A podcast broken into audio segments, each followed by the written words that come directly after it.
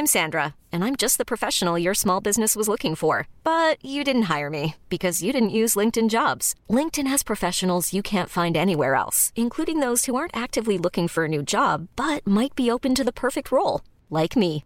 In a given month, over 70% of LinkedIn users don't visit other leading job sites. So if you're not looking on LinkedIn, you'll miss out on great candidates like Sandra. Start hiring professionals like a professional. Post your free job on linkedin.com/achieve today. This podcast is brought to you by Podcast Network Asia. For more info on the shows and the network, visit www.podcastnetwork.asia.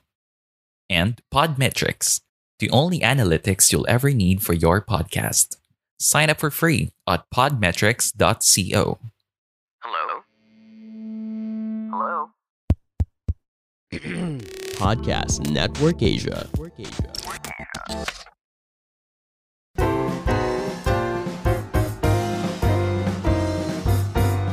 yun yung, yun yung maganda sa brief na yun. Parang bahala ka, di ba? Oh. Basta amin, kaya apat na baso o limang baso. Ilang baso ba yun? Apat. Dapat, dapat. O, 800 eh. 800 eh. So, 200 per baso. O, yung pinili pa namin yung basong yun kakabit. Ah, parang, itong baso ba na to to? Ay, hindi. Masyadong marami to. eh, 250 ml. So, dapat apat na baso lang po. Ladies and gentlemen, welcome to Bago Matulog with Red Oliero. Yes, it's another comedy-centric episode, but featuring a director, not a stand-up comedian this time. Pero maybe in the future, tignan natin. Uh, ladies and gentlemen, we have uh, Marius Talampas, director of Pangarap Kong Hold Up, and that ridiculously awesome and viral RC Cola ad. We'll hear more from him after this amazing OBB.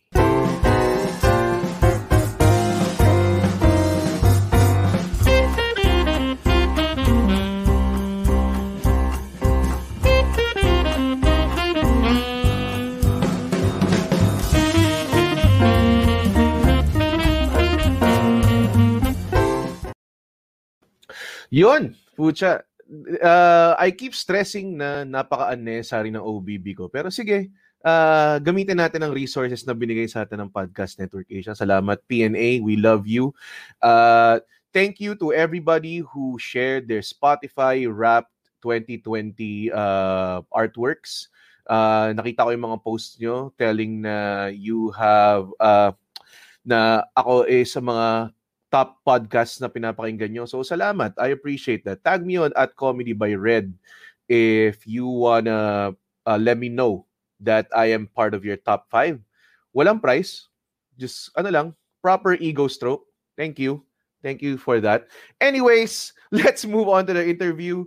Uh, if you are watching live now on fa- Facebook, please don't forget to share and uh, let people know that a very talented comedy director is here right now explaining the comedy process and inspiration behind his ridiculously amazing and very, very well received comedy. Ladies and gentlemen, let me welcome to the Bago Matulog Zone, ladies and gentlemen, director, comedy director, Marius Talampas.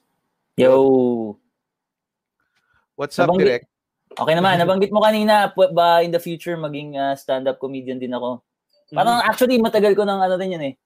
Parang ah, panaginip lang naman. Na at least isang set ng stand-up comedy. Alam ko it's, it's a different animal kasi, di ba? Parang pero Iba naman wala. lahat ng ano. Ako rin, iniisip ko rin mag-director kaya ako. Try kaya natin. Tapos every time na actually sumilip lang ako sa lente, eh. nahihirapan ako Mm. kagad. Mahirap talaga. Iba-iba talaga eh. Alam mo yun? Yeah. Uh, so, Direk, thank you for uh, being here sa Bago Matulog. As, uh, pag, parang hindi lang alam yata ng mga ibang audiences. Actually, for some reason nakakapag-collaborate tayo parate, no? Oo, oo. Um, mga ba una natin? Hindi ko sure kung nauna yung sa Robinson's Mall or yung Ah, pangarap ko hold up. Hindi ako sure kung ano yung nauna doon. Hold up nga. Hold up, I think, na una. Oh, Hi, okay. Gino. Si Gino, nag-google. Ang Google Lens Gino, ang dami ng comments. Hindi Ah. binibilang engagements nito. Gino, okay lang. Ayan. Ah, and then nakakatawa kasi ah, para lang may background kung ano. So obviously sa mga nakapanood ng pangarap kong hold up, I was blessed enough to be part of the cast ni uh, Direct Marius. A very good cast na kahit ano lang actually yung pinaka training ko doon is yung hindi lang yung acting it's more of yung pag nakatenga ka.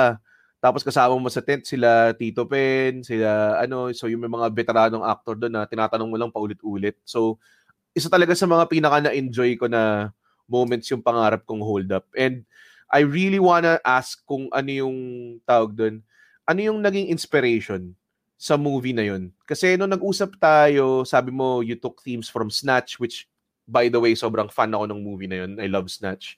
Uh, so, kailan siya nag... Uh, I, from what I know, college pa lang, sinulat mo na yung movie na yun, ano? Mm. Um, actually, ever since naman kasing high school, uh, nagsusulat na ako ng mga pang short film. Ganyan, gumagawa mm-hmm. na kami na... Kami ni Pepe, actually.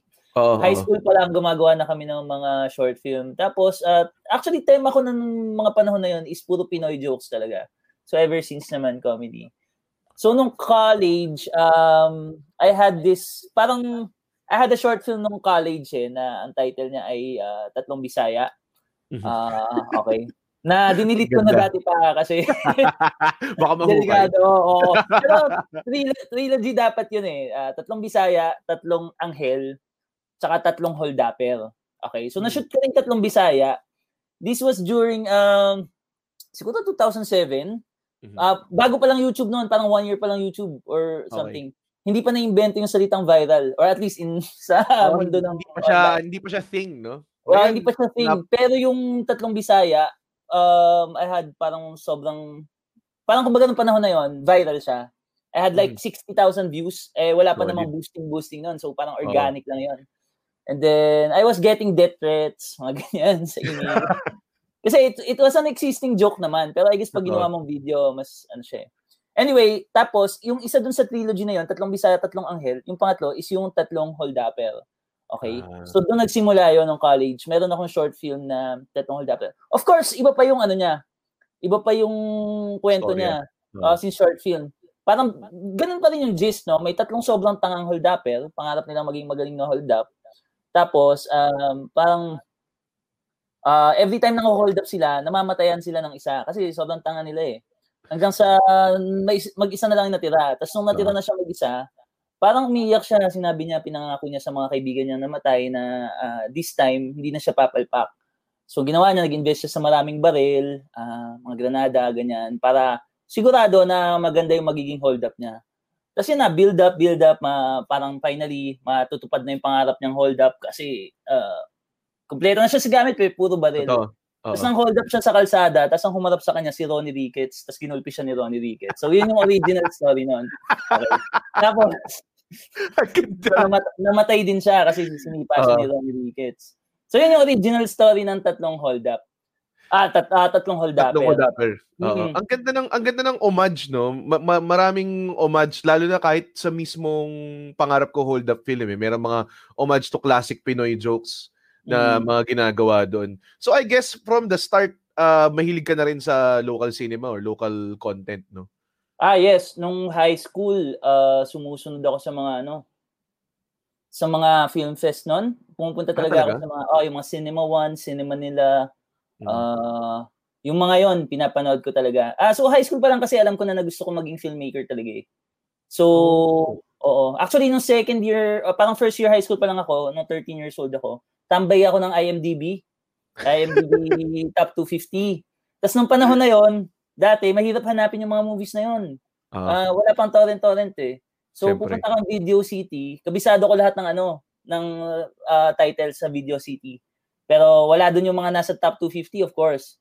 Tapos meron na-discover yung utol ko dati sa online, si pangalan niya Film Spotting. Nagbebenta siya ng mga pirated na mga mga classic mga, or mga hard to find movies. Uh, 200 uh, pa yun, VCD. 200 VCD. Uh, Nag-iipon pa ako noon para bumili sa kanya. Dalawang movie na bili ko sa kanya noon eh. Mulholland Drive, tsaka Clockwork, tsaka Clockwork Orange. Yan yung nabili ko sa kanya. Uh. So, nung high school pa lang, talagang ano na ako, um, film buff. Okay. okay. Uh, Sobrang, so, ano na. Any any particular film na, na na you're very fond of or kind of films no we were fond of no high school? Kasi I'm trying to uh, parang build the ano eh, the mind around the things that we watch today. Eh. So maganda pag nagsimula tayo sa part na kung kailan ka talaga naging fan of the craft, di ba? Well, uh, so, since yun nga, tambay ako ng IMDb top 250, na na-shape, na-shape yung utak ko doon kasi lagi akong nagbabasa ng mga reviews doon. So, mm-hmm. mga classics, Godfather, Citizen Kane, Siyempre, mga ganyan. Uh, uh, ang favorite film ko during that time, kaya rin pala ako na in love sa film is because of Fight Club. So, sobrang amazing uh, sa akin ng Fight Club. Doon ako nag-start mag-IMDb, ganyan-ganyan. Um, Tapos yun, iniisa-isa ko lang yun. Ang medyo ano naman, medyo malawak naman or at least iba-ibang genre naman nagugustuhan ko. So, pero sa comedy, parang during that time, yun nga, Snatch, Lockstock, yan yung pinaka mga Gets. entertaining sa aking movies. Uh, Monty Python, Life of Siyempre. Brian, uh, uh, Holy Grail. Holy Grail. Yan, ganyan. Tapos Napoleon Dynamite, yung mga mas modern na, na comedy. Oo, ang, ang ano rin nun, ang, ang parang nagbukas din ng maraming doors yung Napoleon Dynamite eh. Yung pag-indie comedy, mm. tsaka yung hindi masyadong in-your-face, subtle type of punchlines nandun eh. Uh, it's very, very different from, and I think yung style na yun parang medyo kinuha din ng mga ibang comedians and then took it and made it their own style din sa, sa dulo. Ang, ang daming tawag doon, ang dami kong nakikitang inspiration when uh, sa, when pin, pin, pinanood ko yung pangarap kong hold up, uh, kahit mismo yung inexplain na kung bakit uh, uh, yung character ni Tito Dins, kung bakit mm. siya ganun yung pangalan niya, it's very Quentin, no? Very Quentin mm-hmm. Tarantino mm-hmm. type, mga ganun. So, uh, ito bang, ano na to, kasi this was your directorial debut, di ba, in film? Yes, yes. Uh, ito ba, and I I understand from, I think si Pepe Herrera nagsabi sa akin ito, was that uh, from before, used to be a cinematographer, cam, cam op din, ano, for film. Mm-hmm. Paano ka unang nagsimula sa film? Anong unang mong film na trabaho? Kasi alam ko, film, ano yan eh, pur, pur, parating started from the bottom yan, di ba? Parating, mm-hmm. mami, ano ka lang, clapper ka lang, mamaya-maya, ano ka na, uh, PA ka na, ganun. Mm-hmm. Sige, ah uh, okay Hi lang, hi David. Uh, or sagutin ko mamaya question mo ha. Sagutin ko lang muna si uh, sagutin ko muna si Red. Okay. Uh, so kasi yun nga, ever since bata pa naman talaga ako or high school, alam ko na na gusto ko maging filmmaker. Nagkataon yung brother ko na five years ahead sa akin. Mm-hmm. Uh, isa director, uh, advertising director din siya, galing sa agency. So nung nag uh, nung nagdi-direct sila, sumasama ako. So oh, wow. as, an, as an apprentice. Sa, kasama ko ngayon sa Arcade Film Factory si Mike and Nick. So lagi mm-hmm. ako sumasama sa kanila for two years, three years. Observe, observe lang. Um, parang apprentice, ganyan. So wala, wala akong sweldo noon. Sumasama lang ako para matuto. And then, uh, unti-unti, ginawa nila akong camera operator since marunong naman ako mag-camera. Mm-hmm. Tapos, nag-start din ako sumama sa ibang ibang mga DOP at director na kinukuha kong cam op So nag-cam up ako kay nag-cam up din ako matagal kay Zach, kay Zach Sisip. Okay. So, ah, okay. Uh, and then nag-start din ako mag uh, mag-ilaw, mag-DOP sa TV. Nakakatawa yan eh. Kasi uh, parang hindi naman talaga ako marunong mag-ilaw. Cam up lang talaga ako. Wala naman nagturo sa akin mag wala naman nagturo sa akin mag-DOP eh. Uh-huh. Tapos one time tinawagan ako ng ano ng ng GMA. Kasi yung yung kaibigan ko na usual DOP nila, hindi pwede. So pinasa niya yung pangalan ko. So tinawagan ako ng producer, sabi uh, sabi kung pwede daw ba ako mag-DOP sa kanila. Sabi ko, pwede. Hindi ako marunong ah. pwede, oo. Tinawagan ako, sabi, ano na bang mga show na gawa ko sa kanila? Uh-huh. Sabi ko, uh, wala pa.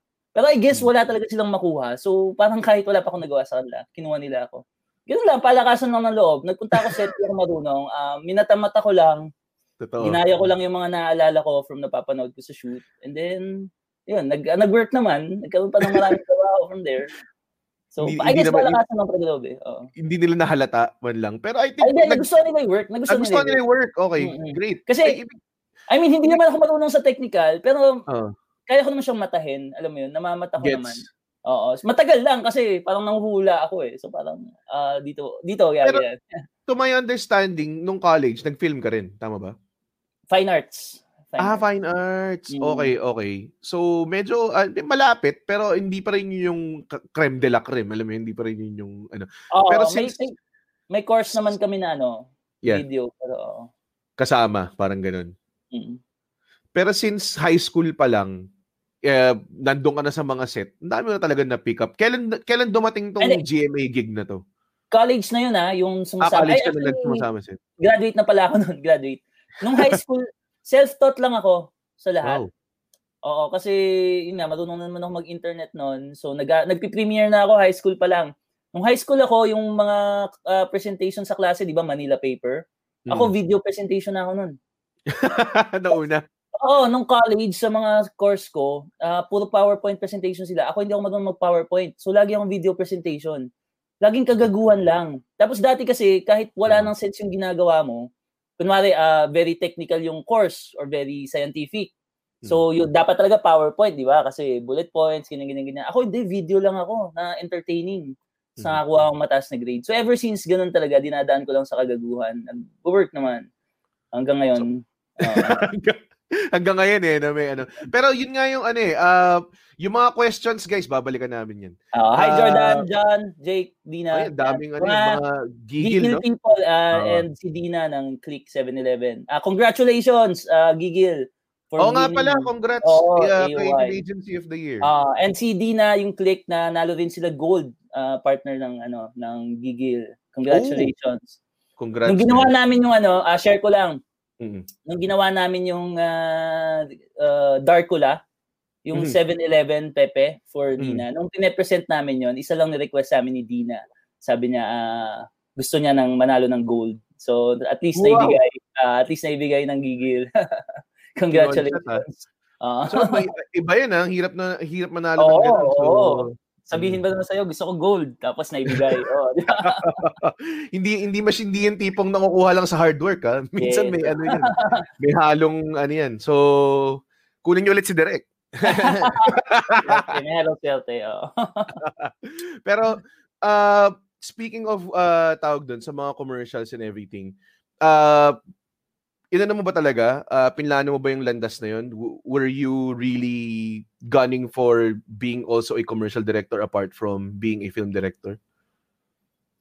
Um, I guess yes. Ah, actually, hindi ako ano no, hindi ako ganun sa totoo lang, hindi ako ganun kalayo tumingin nung gumagawa ako ng mga videos.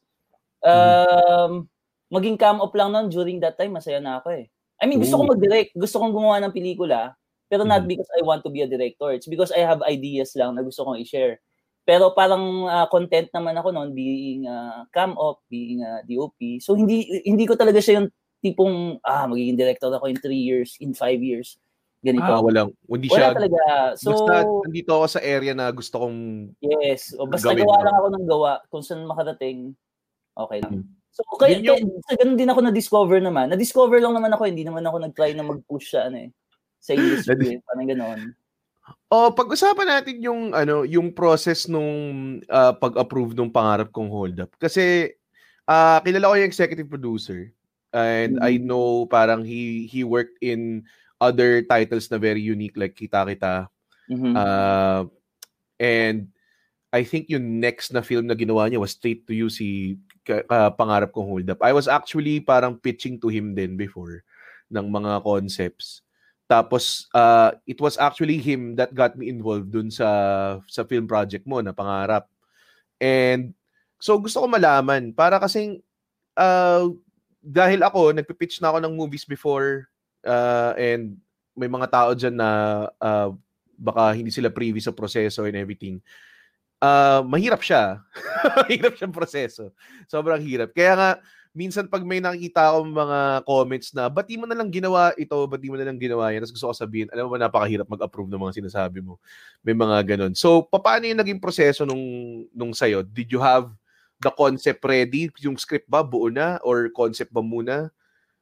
Um, so, yung sa hold up, ayun nga, since parang nasa puta ko na yung story nung college pa lang, no? And then, parang ah, nagkaroon ng isang pa-contest yung Cine Filipino na parang series. Nagpa-contest sila, isang, isang season ng Cine Filipino, meron silang series category. Okay? Sabi ko, ah, pwede kong gawing series tong hold up ah. So, sinulat ko siya as a 10 part, se- 10 episode series. At least yung logline lang, no? Yung per Of course. episode. Uh, Mhm. So, parang ang takbo ng series is every episode, nag-iisip sila ng bagong way ng pang-hold up kasi nga, mga tanga sila. So, Mhm. ganyan. So, ganda, nasulat ko, um, okay naman. Ah, ganun din, pareho naman ng hold up at least, medyo konti, yung same yung mga characters, ganyan. Tapos, nag-finalist ako, ah, nag-semi-finalist ako. So, Mhm. meaning, pag nag-semi-finalist ka, parang nasa top 15 ka, tapos lima yung pipiliin. Or top 10, tapos lima yung pipiliin. Mhm. So, invite kami sa TV5 to a pitch para ikwento mo yung storya mo. Tapos kinuwento ko. Ah, nagustuhan nila, ah, nagustuhan nila, tawa sila. Kaya lang yun nga, ah, naisip nila, since this is a series, baka hindi siya hindi pa siya pwede sa TV. Mhm. Kasi parang title pa lang daw, pangarap kong hold up, malamang walang brand na didikit dyan, di ba? So, Simula Parang- pa lang, nagkakaproblema na sa title. Oo. eh. Pero yun, kaya hindi ako nakuha. Pero sinabi naman nila sa akin, this will be good sa digital or sa film. So just Okay. parang rewrite mo lang to something else. Very encouraging naman sila. Okay. Tapos yun, after a while, um, si Anong Zach, taon to, Direk? Yung mga- 2015? Okay. uh, somewhere. Tag- oo. Mhm. Tapos, uh, yun, si Zach, nireco- sinabi niya sa akin, pinakilala niya ako kay, kay Lucky. Sabi niya, yun nga, may kaibigan siyang producer, pitch ko lang. Okay, so nag-meet kami ni Lucky, pinitch ko lang, sabi ko, ito yung kwento. Sige, Lucky, alam mo naman, kilala mo yun. Ah, game, sige, go. Ah. So yun, sinulat ko siya, eh kasi nung panahon na yun, wala pa naman akong career. So Ah. wala akong ginagawa sa buhay ko, tambay lang ako, no, technically, no. Kamo pa minsan-minsan, pero most of the Ah. time tambay lang. So I had three months to write hold up. As in, pagising sa umaga, yun lang ginagawa ko, hanggang sa matulog sa gabi, yun lang ginagawa ko. And then, uh, I presented it na kala ko, yeah, most of the time naman, when I present something, parang I'm assuming, ah, tangin na sobrang gago nito. Ah, Tungkol sa titi. Ah. Hindi ma-approve to. Sige, okay lang, re-rewrite ko na lang. Pero nung pinasa ko, ah, wala eh. Okay na eh. So, parang, game na to eh. So, yun. The rest is history. Sobrang ano pala, no, uh, kasi sinet up ko pa naman na mahirap yung pitch process. Mahirap. Wala Ah, pala depende, masyadong, depende. oh, depende talaga. Pero Mm. itong uh, si Lucky, we're lucky na hindi siya masyadong ma, hindi niya masyadong pinapakailaman yung ano, yung yung creative process. No, he's there to to put position uh put people in position to excel. And actually nung kinasta ko sa pangarap kong hold up, uh, ang pang ang dating sa akin nung caster, sabi niya, ano to, indie uh, indie film, ganyan. Eh ako, parang I think pangalawa or pangatlong experience ko pa lang sa full length na film. Uh, hindi ko alam kung kung paano yung presyohan or anything. Tapos kinatanong ko na yung mga ibang kaibigan, ano yung sabihin pag sinabing indie, indie film, anong kaibahan nun? Parang ganyan. Ah, ang maganda dyan, pay after shoot. Pero, basta madami sinasabi, may kasabi rin ng mga horror story, ng mga tipong, Mm. ah, hirap yan, parang ganyan. Ah, tiis-tiis yan, pero usually maganda yung material, kaya magandang portfolio, ganyan, ganyan, portfolio, ganyan. Tapos pagdating ko nun sa shoot, sobrang ganda ng set. I mean, alam mo yun, kompleto Mm. yung gamit and everything. So, Aha. parang, hindi, hindi ba to? Puta, Aha. parang commercial shoot, ah. Ah, ganun. So, uh, very, very fun na ano to. And I think, uh, was there ever, uh, di- uh, I'm, I'm pretty sure nagkaroon tayo ng difficulty, nilabanan natin yung mga elements eh. Kasi time na yun, tag-ulan tayo nag-shoot, di ba? Tama ba? Mhm, mhm. Yes. Uh, apart from that, was there any more difficulties in in shooting this film? Nagkaroon ba ng resistances creatively? Like tipong baka baka hindi natin gamitin yung dick joke, ganun?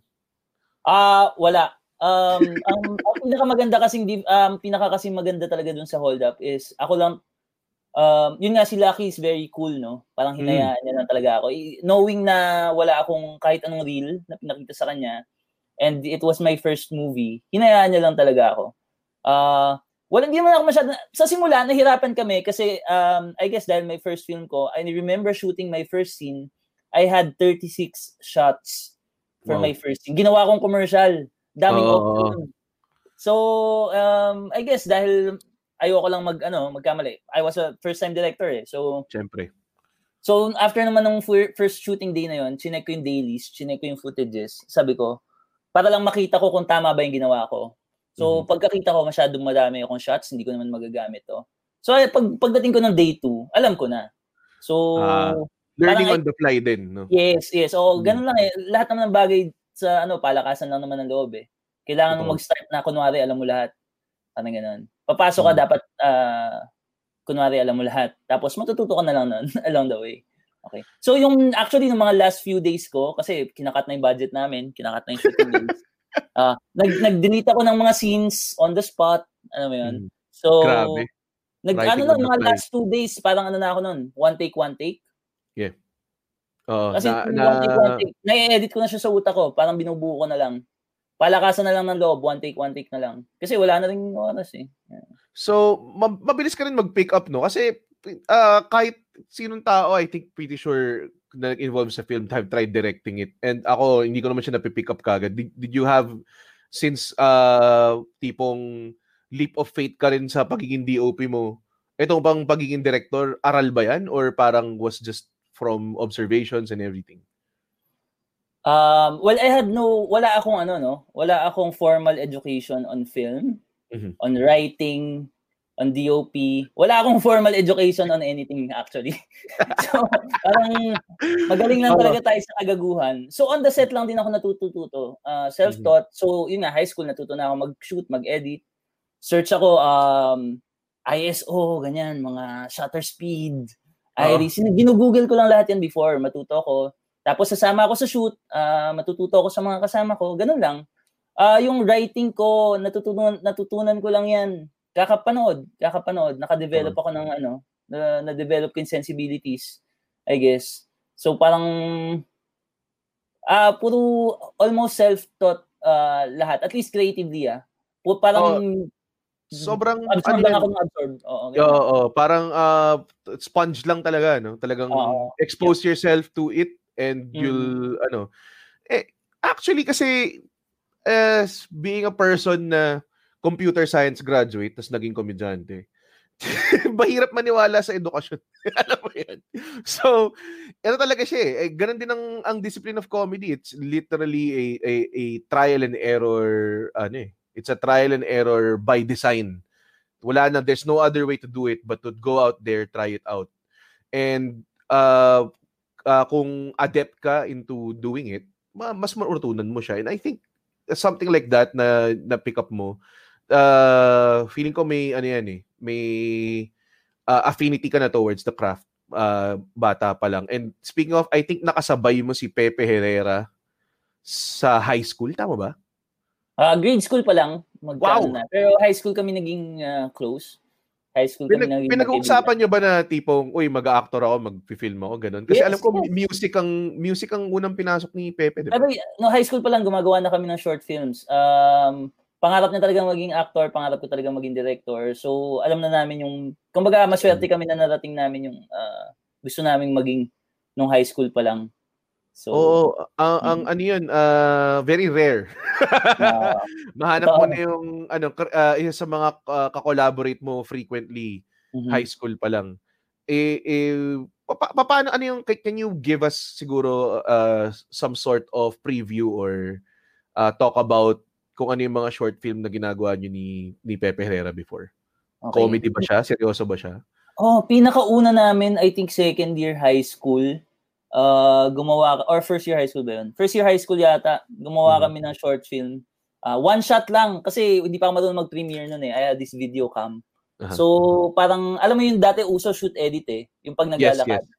Cut, Oo. cut, cut. Oh, hinto muna dyan. Tapos lilipat ng angle sa loob. Ah. Ay, sabi ko, masyadong matrabaho yon Sabi ko, gawa tayo ng music video na one shot lang para wala nang edit-edit. Tapos yung music piniplay lang. Gumawa kami ng music video ng Larawang Kupas. Wow. So, parang sa bahay ng kaibigan ko, sinot ko lang.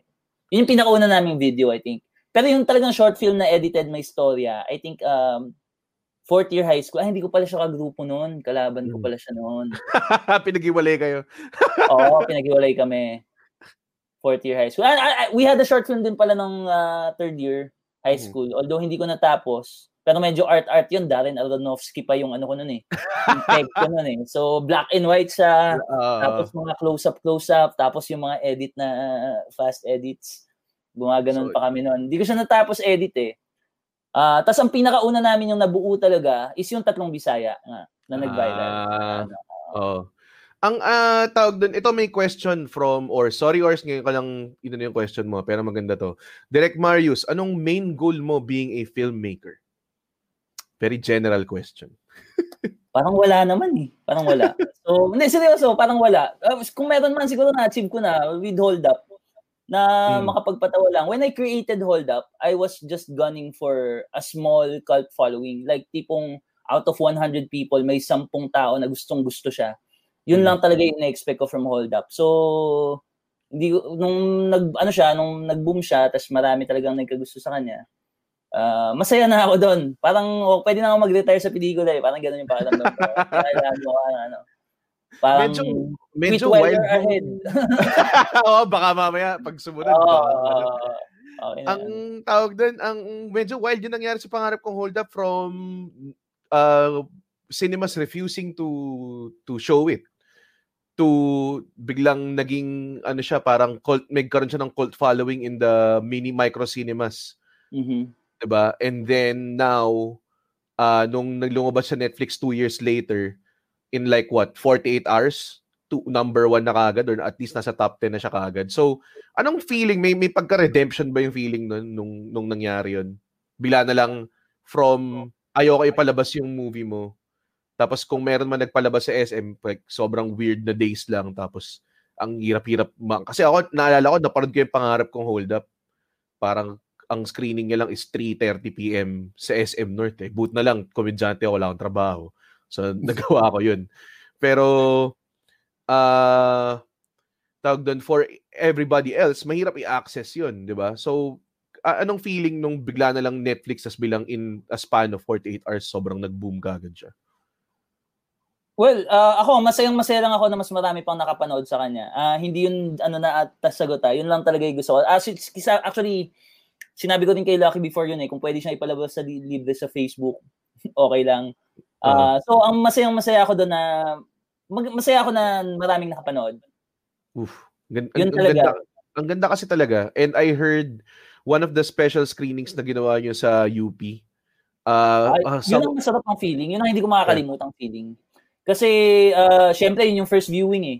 Yeah. Uh, when I was doing the movie, Mhm. syempre, hindi ko naman alam eh. Ako yung nag-edit eh. So, parang ano na ako dyan eh. Uh, masyado na ako malapit. Siyempre, ilang beses mo na siyang pinanood eh. no? yes. So, hindi ko na Oo. alam kung ano kalalabasan niya. So, And, and to give context lang sa mga nanonood, ah wala ako doon, pero ang dami nagkwento na if you compare it to a com- comedian set, it, it so ano siya, super murder kill siya. Ganun, ganun klase. Kasi sa comedy, di ba, pag kill talagang sobrang pasok. So, ah ano daw talaga, ang daming laughing, ang daming uploading, ang daming ah, mga gandang ah, feedback dun sa mismong ah, sa screening na yun. Okay, go direct. Sige.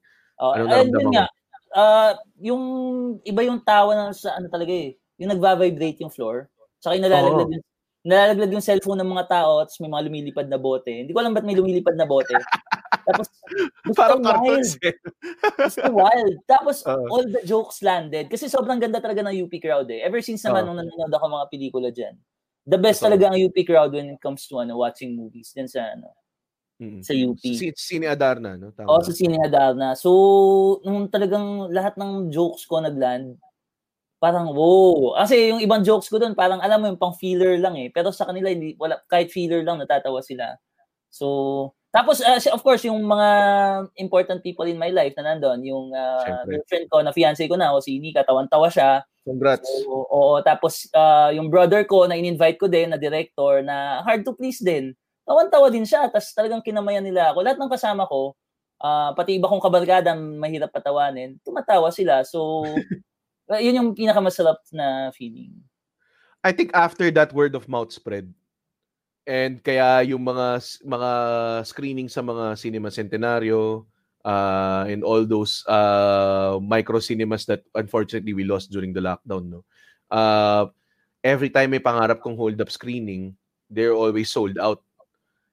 Ako naman na I think nilabas yung clip ko dun sa pangarap kong hold up may mga taong naghahanap. Sa mga panood to, sa mga panood to eh ta- ah, parang nahirapan din ako mag-direct. Ah, punta ka sa Cine Centenario, ganyan-ganyan. Parating sold out. Mga ganun. So, nakakarinig ako ng feedback na it's doing well. Tapos iniisip ko parang, dapat ma-pick up to ng Netflix. Nung to- lumabas na yung, I think, one year na hindi pa siya na-pick up, parang, ah, okay, baka hindi na nga mangyari yun. And then, I think it found the perfect time to to release it. Kasi, ah, nasa panahon siya ng bagong lockdown lang and everybody was just at home also and uh, ano sila craving sila for content No?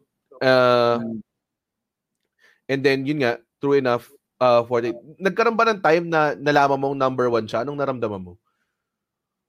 Masaya, masaya. Sobrang ang, ang generic na sagot eh, no? Masaya. Masaya. Hindi, pero Next seryoso. question. Hindi, expected ko kasi. So, parang... Alam mo, sinabi ko rin yun eh. Sinabi ko rin kay kila uh, anong I think we, we had I had si Gerald here.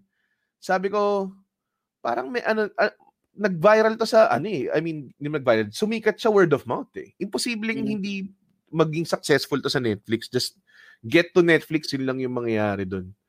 'Di ba? At saka may ano rin kasi, like may, yung mga na, er, unang mga ah, local films, may mga nagna-number one na rin. So parang, ako, hindi naman ako, hindi ko naman, hindi ako masyadong nagulat kasi, yun nga, parang I think may chance talaga, malaki chance na mag number one siya, at least. Hindi ko alam na in one day, pero nangyari. so, Nangyari. oo. Oo. Oh my God, look at this cute person listening to this podcast, oh. Right? So cute, grabe. Good job to your parents, ha? By the way, this is Jam. And this is Dapsky. You like podcasts, right? Check ours out.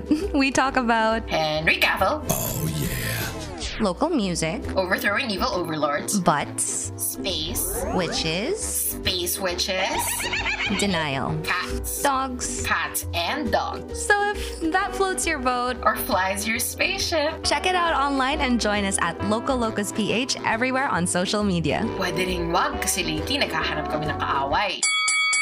Sorry, Podcast Network Asia.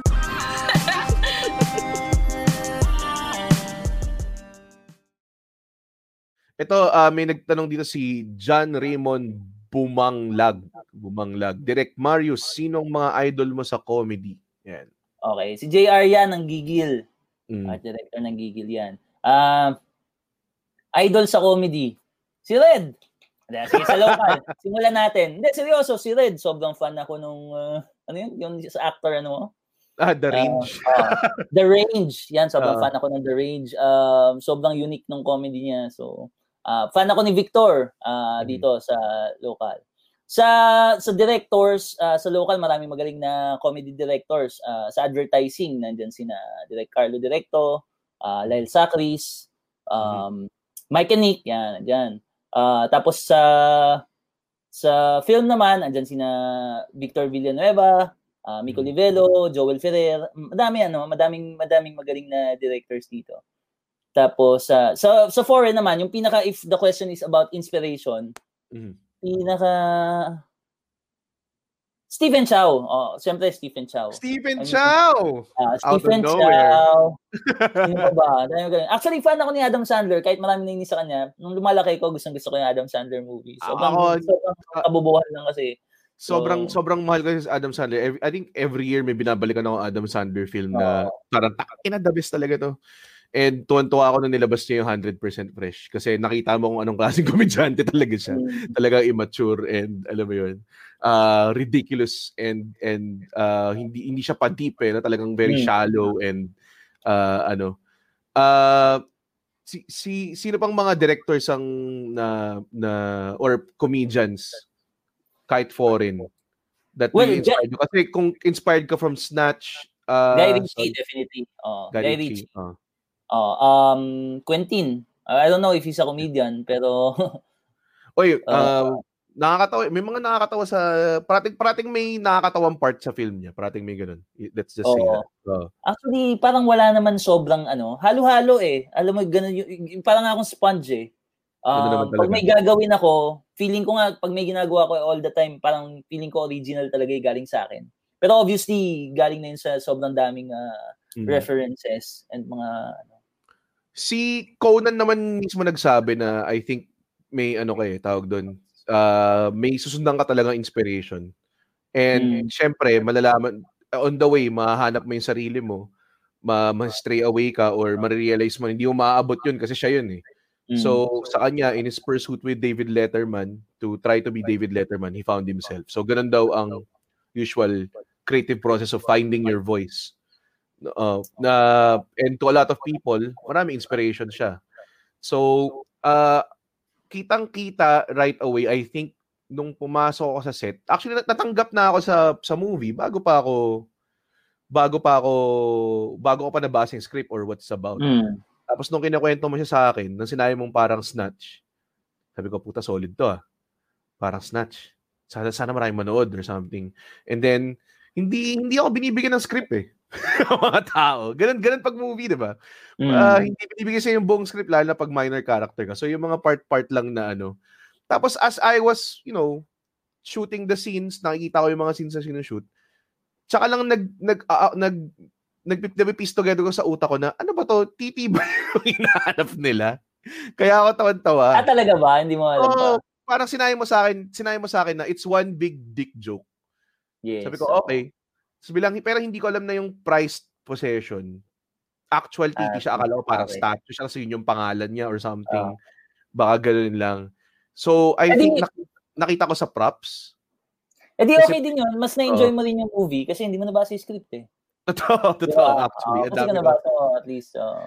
Like, daming bago sa'yo. hindi ko alam kung ano yung role ni Paolo Contis until nung nalaman ko na, ah, Hmm. ano pala siya, ah, siya pala yung pang-apat, ganun. Bakit ka nag-choose to do a, ang nakakatawa dun is, just to do the dick joke, nag-build ka ng world. Di ba? World building movie siya eh. Technically, kung pwede, pwede ka magkaroon ng spin-off franchises kung, kung ganun eh. Tipong mala Harry Potter Mhm. levels eh. Kasi, in reality, wala naman talagang barangay na puro hold-upper. Wala. Tapos Oo, wala rin namang tapos yung protocol na oh dapat tatluhan lang, tatluhan lang. Ha. Pero sa kanila reality yun yung mundo nila. ah, Anong inspiration mo dun? kagaguhan lang eh. I mean, ah seryoso, wala naman akong mala, hindi naman ako malalim mag-isip eh, no? Totoo. Oo. Kagaguhan lang eh. Ah, parang nakakatawa yon kung ano ah. Mm. Kung, wala lang, kagaguhan. Sobrang kagaguhan lang talaga siya. Um, may iba rin, parang inanalyze siya na maraming meaning. Eh, parang wala naman. Tungkol lang Ano? talaga siya sa tite. Anong, Parang, anong nararamdaman mo pag nakakita ka ng mga over-analysis? Kasi nangyari Okay. din sa RC eh. Diba? Um, I wouldn't say naman over-analyze. Kasi, siyempre, lahat naman ng tao may sarili tayong utak eh. So, may kanya-kanya talaga tayong interpretation ng mga bagay. May Mm. kanya-kanya tayong truth, di ba? So, kung ano yung pumapasok sa mata mo, iba naman yung, or sa tenga mo, ah iba-iba talaga tayong interpretation. So, okay lang sa akin yun yung, for example, hold up. Kung, kung kinausap sila ng hold up in some deep way, ah okay lang, Okay lang. okay lang yon Oo, good yon Kasi, yun nga, nasa, nasa sa'yo naman kung paano mo siya i-interpret eh. Di ba? Nag-resonate Ah. yung work eh, no? Parang gano'n. Oo, Yun yung parang may mga nagko-comment kasi na yun nga ah, about siya sa ah, kahirapan or some stuff like that. Pero sa totoo lang, ano ko lang talaga siya. It's just one big elaborate joke for me. Parang Mm. gano'n. Isa lang siyang malaking kalokohan na pinaghirapan. Parang ganyan. So, so much effort. oh, as in, hindi kasi comedy is hard work talaga eh. I mean, Mm, Totoo naman. mas mas malaki effort mo, mas nakakatawa siya eh, di ba? Kasi parang ibig sabihin, yeah, parang alam mo yung pag yung pag yung prank mo, for example, isa kang prankster. Pag Mm. gumawa ka ng prank na sobrang daling gawin, parang wala lang eh, kayang gawin lahat yan eh. Pero pag gumawa ka ng prank na may elaborate uh, planning ka and stuff, di ba? Mas, Mas off, siya. eh, no? Oo, Oo, mas mas may payoff, mas malaki yung payoff. Yeah. So. Ah, it's such a ano kasi nagre-resonate din like uh, comedians always talk about uh, yung mga jokes sa mga tao and everything. And there's always a comedy fan that would analyze it, give it some meaning na ito yung underlying ano nito, ito yung underlying ito. Pero meron ding side of a comedy fan na makita mo. Alam mo, sinabi niya lang yun dahil pag sinabi niya tong words na to, nakakatawa yung maging out. Ganun eh, ganun lang talaga eh. Minsan, Mm. minsan minsan ganun lang talaga. As in uh the objective is just make people laugh and uh I think people should stop hindi naman people should stop pero uh people should give it value din na ang objective mo is to make people laugh and that is a big enough reason to do all that hard work. Yun yung yun yung I Mm, think eh sa mga na-take away ko sa mga movies like Pangarap Kong Hold Up. Uh, puro tayo dun sa, ano mo, sa commercial directing mo. And ang Mhm. dami ah. And Mhm. every time na makakita ko ng gigil ad na nakakatawa, and this is kudos din to the team sa gigil and everything, uh, Christmas party.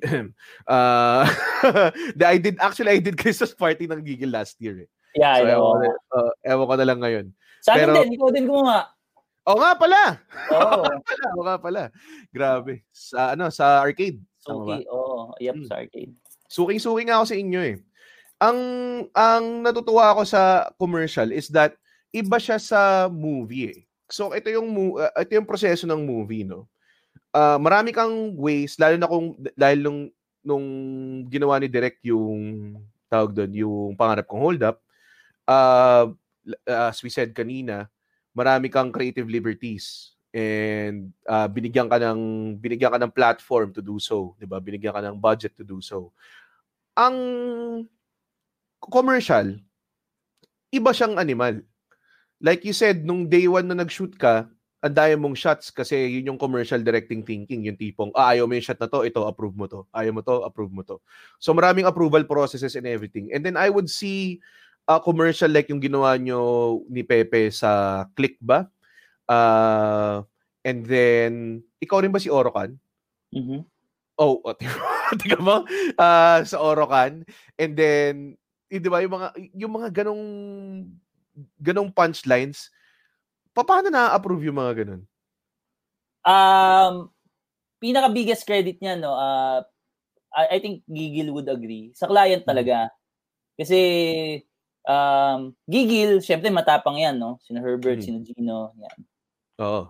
Matapang talaga sila, yung uh, ideas nila eh matapang, binebenta nila sa client. Pero yun nga, the credit pa rin goes to the client I think kasi sila yung nagre-risk ng trabaho nila eh. Totoo, And totoo. Pwede naman pwede naman silang mag-play safe eh, 'di ba? Pwede Mm. naman eh. Ah, nagwo-work may mga nagwo-work naman na gano'n, I guess. So, pero for them to ano, to try something new or Mm. try something kakaiba, walang gumagawa before or hindi alam kung ano magiging reception. Alam mo yun, yung may kaba ka before Oo. mo ipalabas. Mm. Ah, para i-approve nila yon credit to them talaga. Parang sila talaga yung dapat makatanggap Oh, ng credit. sila rin yan. yung Ah. mismong di- huling decision na yes eh. Yes, oo. Kami, ako, um, ang ginagawa ko lang naman, mag-reco ako ng pinakagago, di ba? Pinaka, parang, ito po, ah, gago to, magugustuhan ng tao to. Kasi meme, meme age na tayo eh, di ba? Parang memers na yung mga tao eh. Yan yung mga na-appreciate nila eh. lumalabas na yung taste ng mga tao eh. And hindi na lang sila limited sa mga napapanood nila sa TV. Kasi dati pag nasa TV ka, literally, yun lang yung piece of entertainment mo sa bahay. Ngayon, Mhm. so many access sa isang website pa lang, YouTube. Paano pa Facebook? Paano pa yung mga ibang tao nanonood sa Netflix and everything? There's so many people na na-explore na nila kung ano yung gusto nilang gawin. And uh, honestly, I think nag-benefit kahit kami dun eh, yung mga stand-up comedians Mhm. uh, it it's such an untested thing, no? And yung yung mga ganyan, like kunari, uh, do they ever question you? Like, merong mga beats, may mga jokes dun sa sa Orokan ad na parang tang ina nandun yan. parang alam mo yan. Uh, ah, uh, meron bang meron bang mga time na uh, kailangan mo paglaban tong joke na to? Um, ang ang pinaka mahirap din kung mag-isa ka lang, no. Um, kasi uh, as we know sa sa sa sa advertising, uh, of course may client, may brand, no? Mhm. So hire nila yung agency to come up with a campaign para makabenta sila in short. Tapos uh, mag-isip ng idea agency uh, para makabenta yung brand and then mag-hire ng director to parang mag uh, siguro additional ano uh, input or para i-execute yung idea na yon. So sa Gigil, um, si Herbert, specific, si Herbert by the way ang nakadiscover sa akin. Um, malaki utang na loob ko kay Herbert. Special, sa Gigil, sa buong Gigil. Kasi sila talaga yung nagbigay sa akin ng ah, ng ah, break no sa advertising. Ah, started with Doc Internet. Yan yung pinaka-start eh. Ah, ah, Yung sige, sige, um. Yeah. share ko na rin, no? Simulan ko Mm. yung parang pinaka, Sige ba? paano ko nagsimula sa advertising. Mm. Ah, dati kasi gumagawa lang ako din ng mga short, cam off lang ako, di ba? Tapos, Mm. ah, barkada ko si Pepe. Isang beses, nagpunta lang kami sa beach, may dala akong, dala akong camera. Sabi ko, Pepe, shoot tayo ng ano, ng video. Oo, yung, yung dilaw, yung puti. Lasing lang Mm. kami. Mm. So, sinut namin yon Pinost ko lang sa Facebook para lang sa mga kaibigan ko, para matawa sila. Tapos nag-viral. And Ah. like, sobrang nag-viral siya. So, tuwa naman ako doon. Tapos, ah, ayun, parang from there, ah, ginawa namin yung dalawang episode nung Wala Yan sa Lolo ko. Parang a few months after. Tapos, uh, from there, may mga nag na sa akin, may mga nagtatap na ng mga production houses, agencies, nagtatanong, nagbibid, ganyan. Pero hindi na nanalo. And then, oh. si isang one time, um, pinahanap ako ni Herbert uh, for, kakatayo pa lang nila ng gigil nun. Yeah. Tapos yung first video nila, gusto nila ako mag-direct. Mm. Okay. So, hindi natuloy yon pero uh, ang pinakauna naming natuloy na project is yung Doc Internet, yung sa Consulta okay. MD. And di ko alam kung yeah. napanood mo kay Pepe. Napanood ko. Yeah, yeah, kay Pepe. Uh, yeah. So, uh, I'm a body, no? Parang ano lang, yun lang yung gawa ko, yun lang yung real ko eh. Pero nung binigyan ako, binigay ako brief, binigyan ako brief for that project, uh, parang full tiwala binigay sa akin ni na Herbert. So, parang binigyan lang nila ako, binigay lang nila sa akin yung base idea. Sabi nila, direct, bahala ka. Ikaw bahala dyan. Oo. Basta gusto namin, uh, basta gusto namin, uh, ikaw yan, ganyan. Uh. Tapos yun, uh, tinart ko isulat siya from scratch. Tapos again, nung pinesent ko yun sa agency and client, parang iniisip ko, tangina, hindi ma-approve to. hindi ma-approve to. So, nung pinesent sa agency, approved. And then, nung okay. pinesent sa client, may dalawa lang na hindi na-approve na in-expect ko din naman hindi ma-approve kasi offensive nga naman. So, uh, uh, so, tapos yun, uh, nung lumabas uh, siya, Mm. Nanalo ng maraming awards and then yeah. international awards. So from there, yun, nagtuloy-tuloy na. Nabuo na earn ko rin yung trust nila. So mm. props din kay Herbert. Uh, mm. sobrang ano yan, kahit kami uh, solid okay in Comedy Manila, parang nakarating din sa kanya and I think he found ways to put us in sa mga projects and and everything. So uh very uh it's a person na talaga naghahanap ng ways to inject new life into advertising no? And uh, nakuha nila yung deserving because they just won I think kahapon ba or kanina? Uh, isang araw ata yeah, isang araw. Uh, sa Singapore ba? uh, yeah. oh agency of uh, creative agency of the year. So congratulations guys. Uh, nakakatuwa. Kasi I was coming from uh, dati BBDO Guerrero ako advertising and we would do projects like Pepsi Pinas, Pepsi Pogi, ganun. And then when I left, I felt like parang wala na masyadong fun. Nawala yung fun sa hmm. advertising. Wala na yung mga baliw na ng mga boards and everything. Congrats uh, sa BBDO. I think BBDO won din. Um, ah, talaga? Din. Oh, yeah. Um, and Propel. and other, uh, ano, Propel, nanalo uh, din. Congrats, Propel. Mm. Actually, ang advertising is isa sila sa mga tawag doon, uh, very, very uh, supportive sila sa mga creative types. Eh, kasi when I was there as a copywriter for three years, I resigned and I told them I wanted to pursue stand-up comedy full-time. And them, no, dahil may mas may alam sila sa buhay, nung time na yon at ako ay 22 years old na mayabang lang na kaya-kaya ko mag full-time artist. Binigyan nila akong trabaho habang nasa habang habang artist ako. So for two years, uh, binuhay ako ng BBDO uh, for, with just freelance gigs until na I could find my way uh, into you know making money uh, as a full-time artist. So salamat uh, BBDO uh, forever in debt indebted. Uh, natutuwa ako na tawag doon nag nagko-cross paths. Ito lang yung gusto ko itanong matagal na. Nung nakita napanood ko rin yung RC Cola no, tapos nakita ko yung bida kulot din. And mm-hmm. then, sa dami ng commercial na ginawa din natin, Fita, Robinsons, nasa pangarap kong hold up, we did It's Okay to Cry Together. Tapos yung legendary tandem niyo ni Pepe Herrera. May affinity ka ba talaga sa kulot na... Actually, ngayon ko lang naisip yan, no? Uh, talagang, talagang hindi mo iniisip. hindi, um, may dating kasi talaga pag kulot eh. May dating pag Salamat. Diba? I mean, at least it's a commercial. Um, may character. Ewan ko, may, mas may character. Oh, oh, hmm. Siguro, nasanay nga din ako kay Pepe. uh, Hinahanap mo siya kanino. Hindi din, minsan, minsan din yung ano, sa akin hinihingi, for example, sa mga boards, uh, uh, si Pepe din ang tego. I guess, parang na-imagine nila na tandem talaga kami. So, hmm. minsan hinihingi talaga yung ganong look kay Pepe. Hindi lang namin ma-afford si Pepe minsan eh. Pe! Ay, nako. Kaya ma-afford eh. Uh, anyway, so yeah, feeling ko nagkataon lang. nagkataon lang. Mm. Nag-expect ako ng malalim na sagot doon eh. Mamaya, maya. Ah, Naku, wala kang makukuha malalim na sagot sa akin sa kahit anong bagay. Kasi hindi naman ako malalim mag-isip. Alam mo, nakakatawa. Um, lahat ng comedy directors na nakausap ko, and I've I've talked to si Victor Villanueva, uh, si Direk Miko, uh, si Direk Joel Ferrer. Um, nagkaroon ng ano eh, uh, bago I open up the topic, I have a feeling in the past four years, past five years, parang nagkakaroon ng parang renaissance of comedy films. And they tried it with a lot of comedy films. Uh, doon pa sa patay ko, patay na si Jesus. Uh, sila Direct Miko would would do uh, stuff like Andy Life. Um, ang daming ang daming nangyari na parang tinatry nilang gawin, ibalik yung comedy sa film in a way na uh, like it was before. Kasi dati ang sitcom ang prime time eh.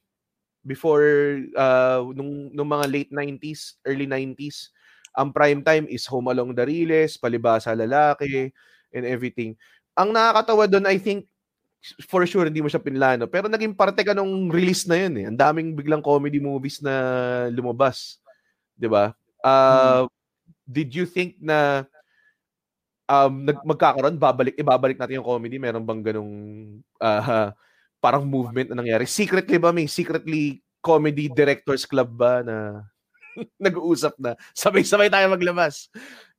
Again, medyo bulag ako sa mga ganyan, no? Uh, ano lang ako eh. Uh, uh, gusto kong gumawa ng joke tungkol sa tite. Ito gawin ko. Hindi ko alam nangyayari sa um, ibang mga uh, bagay. So, kung, kung siguro nagkataon lang din. Parang hindi ako I mean, nag-uusap kami ni Victor, nag-uusap kami ni ano. Pero after the after hold up na kasi fan ako ni ano, eh, fan ako ng Patay na si Jesus. Isa 'yan sa oh. mga naging inspiration ko. Sobrang fan ako ng Patay na si Jesus. Oh. Um, so nung pa nagpatay na si Jesus, parang sabi ko, tangin na, pwede pala yung mga ganito kagago eh. Una eksena pa lang eh, tangin eh. Oo, eh, pwede pala eh. So, sobrang big fan ako ni Victor. So nung lumabas yung hold up, um, isa si Victor, inad ako ni Victor sa ano sa Instagram tapos nag-congratulate siya. So parang 'yun sobrang ano sa akin noon, sobrang uh, tawag doon. Sobrang natuwa kasi fan ako eh. So parang shit, salamat, maraming salamat. Ang laking bagay noon pagka nanggaling sa isang uh, tinitingan ayo ayo aminin ni Victor Villanueva pero nung nanood din siya ng show namin isang beses sa Teatrino tapos pumunta siya backstage. Hindi niya hmm. hindi niya ata na-realize na nasa Starstruck ako eh. Parang mm-hmm. sabi ko ito yung gawa nung pinakain niya, pinakain niya yung tamod, tamod dun sa lalaki. Oo, oh, first scene, di ba? pelikula niya, sabi ko, puta ina, ano to, malupit to. malupit to, oh. director na to. Uh, uh, isa sa mga uh, tawag doon, would you, uh, like, like kanina na-mention natin na yung uh, comedy film, parang gusto mo nang, pwedeng yun na yung swan song mo. Uh, yun na yung, kumbaga, obra maestra mo, yun na yung swan song mo, yun na yung uh, lahat na. Uh, pwede ka na mag-retire from film. Pero wala nang film projects rattling in your mind right now na gusto mong i-try gawin? Ah, uh, madami. Actually, madami, no? Uh, madami dapat ako ginagawang pelikula ngayon, pero I guess walang oras. Kasi uh, naging busy din kasi nga, we built, um, naging part ako ng Arcade Film Factory. So, yeah. uh, since nagtayo kami ng sarili naming production house, medyo mas naging busy. So, syempre, nandun na yung focus. Um, pero ang dami ko dapat ginagawang pelikula ngayon na mahirap magsulat eh. Kasi nasulat ko yung hold up three months. Yun lang ginagawa ko. Oo. Wala uh, akong, eh ngayon parang, hmm. oo eh. Ngayon, pag patanong-tanong ka ng ibang project, mawawala yung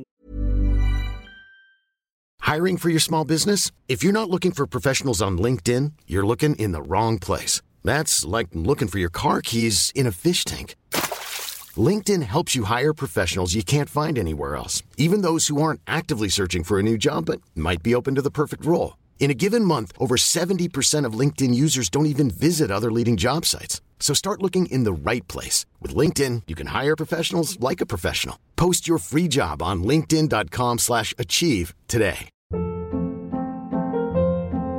Hold up. What was that? Boring. No flavor. That was as bad as those leftovers you ate all week. Kiki Palmer here, and it's time to say hello to something fresh and guilt-free. Hello Fresh. Jazz up dinner with pecan-crusted chicken or garlic butter shrimp scampi. Now that's music to my mouth. Hello Fresh. Let's get this dinner party started. Discover all the delicious possibilities at hellofresh.com. momentum. Wala, wala nga. Hindi na ako natutulog masyado eh. So, mahirap, mahirap. Meron ng meron ng mga nagtatanong dito oh kung ito next ano mo daw sabi ni Gino Direct Manis, tumatanggap ka ba ng wedding video projects, SDE, pero nakakaiyak sa tawa? Parang, ano yan ah? Papakasal ka na ba, Gino? um, baka pwedeng mag, mag, ano ba gusto mo, Gino? Narrative? Gagawa natin kwento? Pa- papayag ba si Isa? Baka naman hindi Ah. pumayag sa gagawin natin. For- Dalawa. 40, min- 40 minutes yung SDE mo. Para para may ma-establish na ano na jokes. Ah, ito, meron din dito, what is your dream board daw? Sabi ni Miss Dina Santos. Dream board. Alam mo yung dream board, ah, parang marami na akong director's board daw, sabi ni Gino. Ah, yung dream board, actually, parang yung mga natatanggap kong board, sobrang swerte ko. At maraming ibang director na ingit sa akin sa natatanggap kong board. Oo. Ah, hindi, maswerte ako sa mga board, actually. So, karamihan talaga ng board na natatanggap ko. Ah, gustong gusto Oh. ko. Pinaka-dream board, um, parang parang wala na akong maisip, parang lahat. Nagawa na. Masaya, So- ma- masaya ba masaya ka ba sa calling card mo na yun yung tipong ah puta paggagaguhan bigyan natin kay kay Oo Marius? naman. Oh, ah, and uh, hindi masarap yung ganon, 'di ba? Kasi Oo. parang kinukuha ka dahil kailangan ka talaga, 'di Mm. ba? Oh, parang Kasi, kasi, kasi yung RC Cola, honestly, hindi ko alam na ikaw. Nung una. May inkling ako na ikaw. May inkling ako na ikaw. Hindi, na, alam kong parang may inkling ako. Hindi ko lang na-confirm na tipong nung napanood ko ta, kayo ng agency to. Si Marius ba to? Sigurado. Parang malaki yung chance na Marius talampas to. Pero out of law of averages lang, alam mo yun, parang ilang kagaguhang board na ba yung ginagawa nito this year pa lang? Pas siya na naman to? Parang ganun. Tapos nung nalaman ko nga true enough na okay, siya nga kasi nakita ko pinost ni Herbert. Ganyan. So, uh, eto sige, pag-usapan natin yung RC. Intense siya, intense viral, ang daming ang daming analysis and ang daming uh, ang daming nakukuha feedback na gano'n which is in any really it's nothing new with any comedy thing. Parating merong side na alam mo yun na parang maano you're you're bound to step on some toes and everything. And uh uh I think napag-usapan siya off air hindi ka naman hindi ka naman masyadong affected sa mga ganyang ano bagay. Um I guess uh yun nga like I said kanina no, uh, per every ano naman, everything iba-iba dating sa tao eh, lahat ng bagay, kanya-kanya interpretation. It depends on your personal um experiences or Yeah. hardships or sense of humor, ganyan. Mm. So, uh, nung ginawa ko naman yung RC is uh, isa lang talaga nasa utak ko is magpatawa lang talaga. Sobrang weird nung weird man yung style, pero ito very ano sa akin eh. Ako talagang isa siya sa paborito kong gawa. Tawan-tawa hanggang ngayon pag pinapanood ko siya, natatawa ako sa sarili ko, natatawa, natatawa ako sa kanya. Eh, sobrang sobrang walang sense eh, di ba? Saan ang galing yung style, by the way? Kasi, you're, kanina, inungkat natin yung mga inspirations and nakita ko na Adam Sandler doon, um, uh, si, tawag doon, Guy Ritchie, and kung yung mga iba-ibang comedians na, na, na, na, na-inspire ka. Pero ito, ano to eh, uh, hindi ko siya ma-pinpoint kung saan siya parang Tim and Eric, Eric Andre stuff to, mga ganitong Alam mo, hindi Oh. ko rin alam, pero hindi, ah yun nga, gaya sabi ko since punch lang ako, I'm sure na pick up ko siya somewhere, Mm. pero hindi lang ako conscious kung saan. Pero it's been my Pwede. style din naman ever since I started with uh, my ad uh, with advertising. So I Mm. did that with the I think with Novu Hair with uh, basically absurd. style Oo. absurd ano lang siya basically parang uh, you're leading the audience to believe na this is a drama Mm. tapos hindi pala parang Yeah. gano'n actually It's sa hold up din naman may ganun din namang ano eh I mean may Mm. may may scenes na talagang seryoso sila pero pinag-uusapan nila tite, 'di ba? Or Oo. seryoso sila pero pinag-uusapan nila is "Ik- pangarap kong maging pinakamagaling na holdapper. Para Oo. magpapalaki ko ng tatay. ko." So I guess parang it's been part of my style naman na seryoso yung mga tao sa katangahan nila. Ayun mahilig ako sa mga tangang characters talaga. So parang ganoon, parang seryo as long as uh, it's it's such a great uh tawag dun uh way of tackling yung ano na yun yung yung I I can only imagine there was a brief na na kailangan mong i-solve 'di ba so uh can can we, uh, pwede ba namin to pull the curtain a little back and malaman kung ano yung sinabi sa'yo na, oy, ito, ito yung requirements, tas paano napunta doon? Kaya, kaya rin naging sobrang, um, uh, sobrang na-enjoy ko tong board na to. Kasi, ang brief is basta.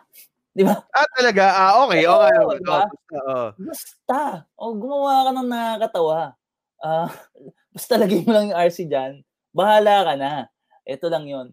Pag ganun, walang guidelines, walang uh, inclusions, walang mandatories, walang promos, walang product, ano? Walang product freight. Uh. O hindi, may product freight siya pero walang, alam mo yun, walang... Incorporated yung... Oh, so yun parang... Yung, yung pinaka, isa sa mga seamless oh. na product freight na nakita ko ever in my life na parang... Uh, as a writer, as a director, sabihin ka ng kahit ano, di ba? Basta. Oh, canvas. Eh, yan, oh, ito. Oh, ito. Boom. So, nung pinasende namin, parang yun nga, expecting pa rin naman ako na hindi sa ma-approve. So, sa utak ko lagi ako may backup eh. Kasi madalas yes. mangyari sa akin yun, by the way. Ah. I hmm. usually present something na sobrang gago. And uh, obviously, hindi naman tatanggapin Parati. Oo, oh, kasi I understand. I mean, yun naman talaga yung ano eh. Uh, hindi naman talaga laging pwedeng ganun eh. Mas yun. Maniniwala ka dapat dyan lagi sa brand pa rin. Alam nila yung brand nila eh. So, Siyempre you can just uh, offer your ano expertise. In my case kasi ang expertise ko kagaguhan. So that's mm-hmm. what I offer. So, syempre, not all the time naman ma-approve yan. So, minsan, ito-tone down mo talaga siya. Uh, ito lang, nagkataon na, uh, sige, go 100% uh, kagaguhan. So, yun, nabigay ko naman. Uh, na-approve. Isang approve lang talaga, as in, right away. Kasi oh, ini-imagine ko, nag-present ka, syempre may may storyboard or something uh, or or kinukuwento mo sa kliyente. So, yun na yun. Yun na yung material na yun nung kinukuwento mo. Um, in, I think may I think may may konting builds pa rin. Pero kasi yung naalis yung ulo, yun naman yung pinaka-ready kong ano eh, palitan eh. Pero uh, nailaban naman. Uh, ang maganda kasi diyan every time ano, yun yung kaya rin na ano yung kaya rin na kaya rin na-achieve namin uh, especially with uh, with Gigil kasi si Herbert din talaga, eh, si Raulo din. Si Gino, si Raulo din. So, parang kasa- sabay-sabay kami. Puro mga gago, di ba? Parang convince namin, oo, na ito, nakakatawa to. So, parang hmm. gano'n. Yun lang naman eh, nakakatawa to. So, uh, magugustuhan to ng mga tao kasi nakakatawa to. So, uh parang gano'n naman uh, palagi. So, pag, pag may kakampi naman ako nag-defend, uh, usually, lalo na si na Herbert, syempre, uh, iba naman, Herbert Badong uh, ma- mga legend na yan sa advertising eh. So, syempre, mas may mas may uh, bigat yung salita nila. O, mas may bigat yung salita nila. Kasi pag sa akin ang galing, wala, kagaguhan lang yan. Ang oh. goal ko lang is magpatawa.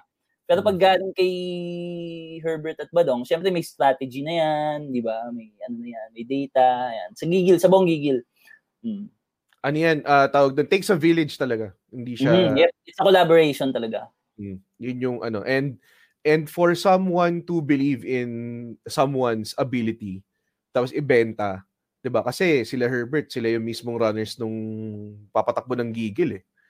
'Di ba? And pwedeng maging catastrophic din for them, eh. alam mo 'yan. Yung mm-hmm. something like that is uh, para sa akin uh, sobrang yes, maganda yung board. Eh, uh, pinuri yung mismo material and everything. Pero ako talaga ang pinaka uh, what I found amazing in that is that nagkaroon ng client, nagkaroon ng ng agency at nagkaroon ng director na nag-jive sa isang klaseng material na wow, parang out of nowhere. Alam mo 'yun? Uh, sabi nga, eh, may sabi si Gino sa comments, strategic kagaguhan. Uh-huh. Napaka, napakagandang ano. Pero credits talaga yan sa client ano. Sila yung ano eh, sila yung pinakamatapang diyan. Oh, sila yung uh, they have they have everything to lose. Yes. Uh, sila yung pinakamatapang diyan. So sa kanila talaga yung credit niyan. Sa clients talaga. Hmm. Uh, anong uh, tawag doon? Is there any more, syempre, I'm pretty sure hindi mo na ma-reveal yung future nito or whatever. Pero, uh, was there initially an idea na isang isang board lang ba talaga siya initially or was it meron bang ano to, option B to, may option C to, ganun? Ah, yan yung wala, yan yan talaga. Yung, kapag may backup ako, nasa nasa utak ko lang din yon. Parang ready lang ako mag-revise. Ah. Parang gano'n. Just in case, oh, kunwari, um, ano ba naman yan? Parang, di ba, kunwari, hmm. sabihin nila na, tayo pugot yung ulo. Ang kagaguhan yan. Di na akong palitan yon. So, hmm. ma- Pero nag-present ka, isang concept lang present nyo. Tama ba? Oo, pagkagaguhan, isa lang pinipresent ko kasi yung pinakagago lang talaga. Para wala siyang choice. hindi naman, hindi naman. Um, ako lang yun ha, ako lang yun ha. I, I don't know about the strategies of the agencies. Hindi kasi Usually, dati, naalala ko sa BBDO, pag merong gago na option, uh, sasabihin niya, uh, kung na present ako, di ba? Tapos sasabihin sa akin ng CD ko, eh, present mo yung, yung gusto mong option. Ha? Kasi gusto ko rin yun eh, parang ganyan. Tapos sabi ko, okay. Tapos huwag mo na present yung isa. Ha? Bakit? Eh, paano hindi niya nagustuhan? Eh, di mag-meeting na lang tayo ulit. Kunwari, pag-isipan natin ulit. Kasi daw, baka daw piliin. Siyempre, pipiliin nila yung mas safe. Baka ganun daw. So, minsan may ganun ding klaseng cywar. Pero, at least dito pala, talagang nag-jive kayo from the start. Kasi, briefing pa lang. Kahit ano eh. Di ba? Hindi, oh, uh, usually, tama yun, no? yung, yung uh, shinare mong yun. Ganun naman, ganun din usually. Um, ba iniiwasang mag-present nung yung pinaka-safe kasi eh, yun yung pipiliin. Parang, oo eh, parang you have to Tsaka ako naman ang ang ano ko doon kasi um uh, hinire ka for your ano, for your reco, 'di ba? So, oh. parang kung sila din naman papipiliin mo, parang parang yes. uh, para saan pa ikaw hinire? Parang ganoon eh. At least for some, ha, siyempre like case to case basis 'yan. May mga oh. may mga brands talaga, may mga ano na kailangan mo talaga mag-present ng options. Kasi parang ba to, direct? Ha? Bidding ba to? Itong bidding naman, bidding naman tong sa ano. Pag ano naman sa ano, sa advertising, nagpapabid sa iba-ibang uh, directors, production houses. Oh, okay, okay. Tapos uh, so happens kayo yung napili. So, o kung napili mm. kayo, ibig sabihin yun talaga yun yung gusto nila, 'di ba? Yun yung kung ano yung pinaset nyo. Eh, and, um. I think I think binenta ako nila Gino.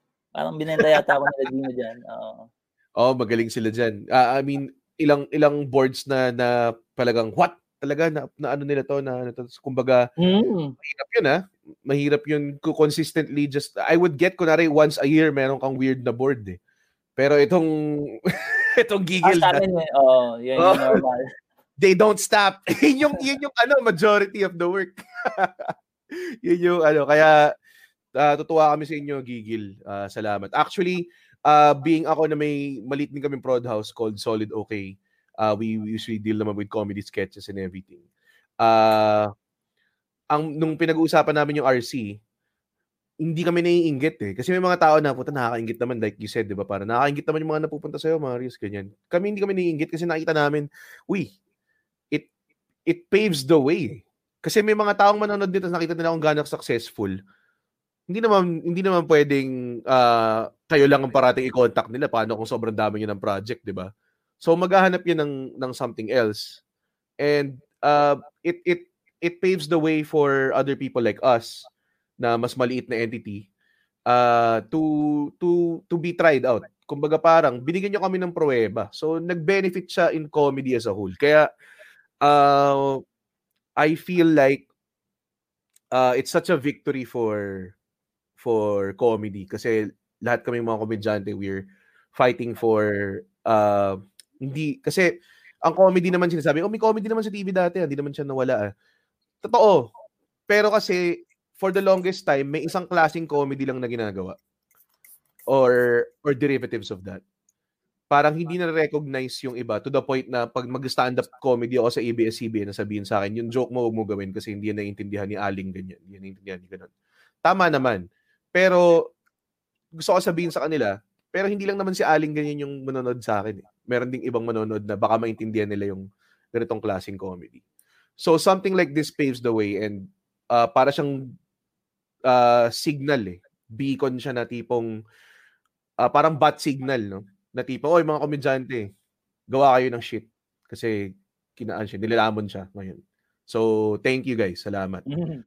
Hey, Chino Liao here. host of the new podcast on Podcast Network Asia called Class Clown. Now, I try to learn about the world through the lives of different professionals each week alongside by another stand up comedian. The topics are limitless, the jokes are aplenty, only here on Class Clown.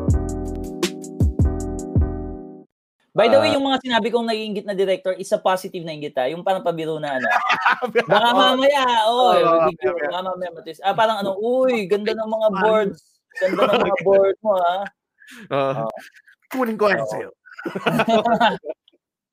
hindi, hindi naman. Uh, something like this always exists.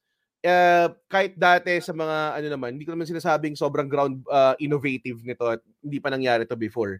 Pero to for them to consistently deliver something like this and to prove that it works, it it's such a tawag doon uh, uh, ano talaga siya? Uh, ray of light talaga siya sa comedy industry. So, uh, syempre, dapat may ano tayo, may maganda tayong ending no sa ano na to, sa usapan. Ito merong usually advice. Sabi ni James Yabyabin. Ang gaganda ng mga apelyido ngayon sa comments. Tuwan-tuwa ako. Ang gaganda. Advice Ah, po.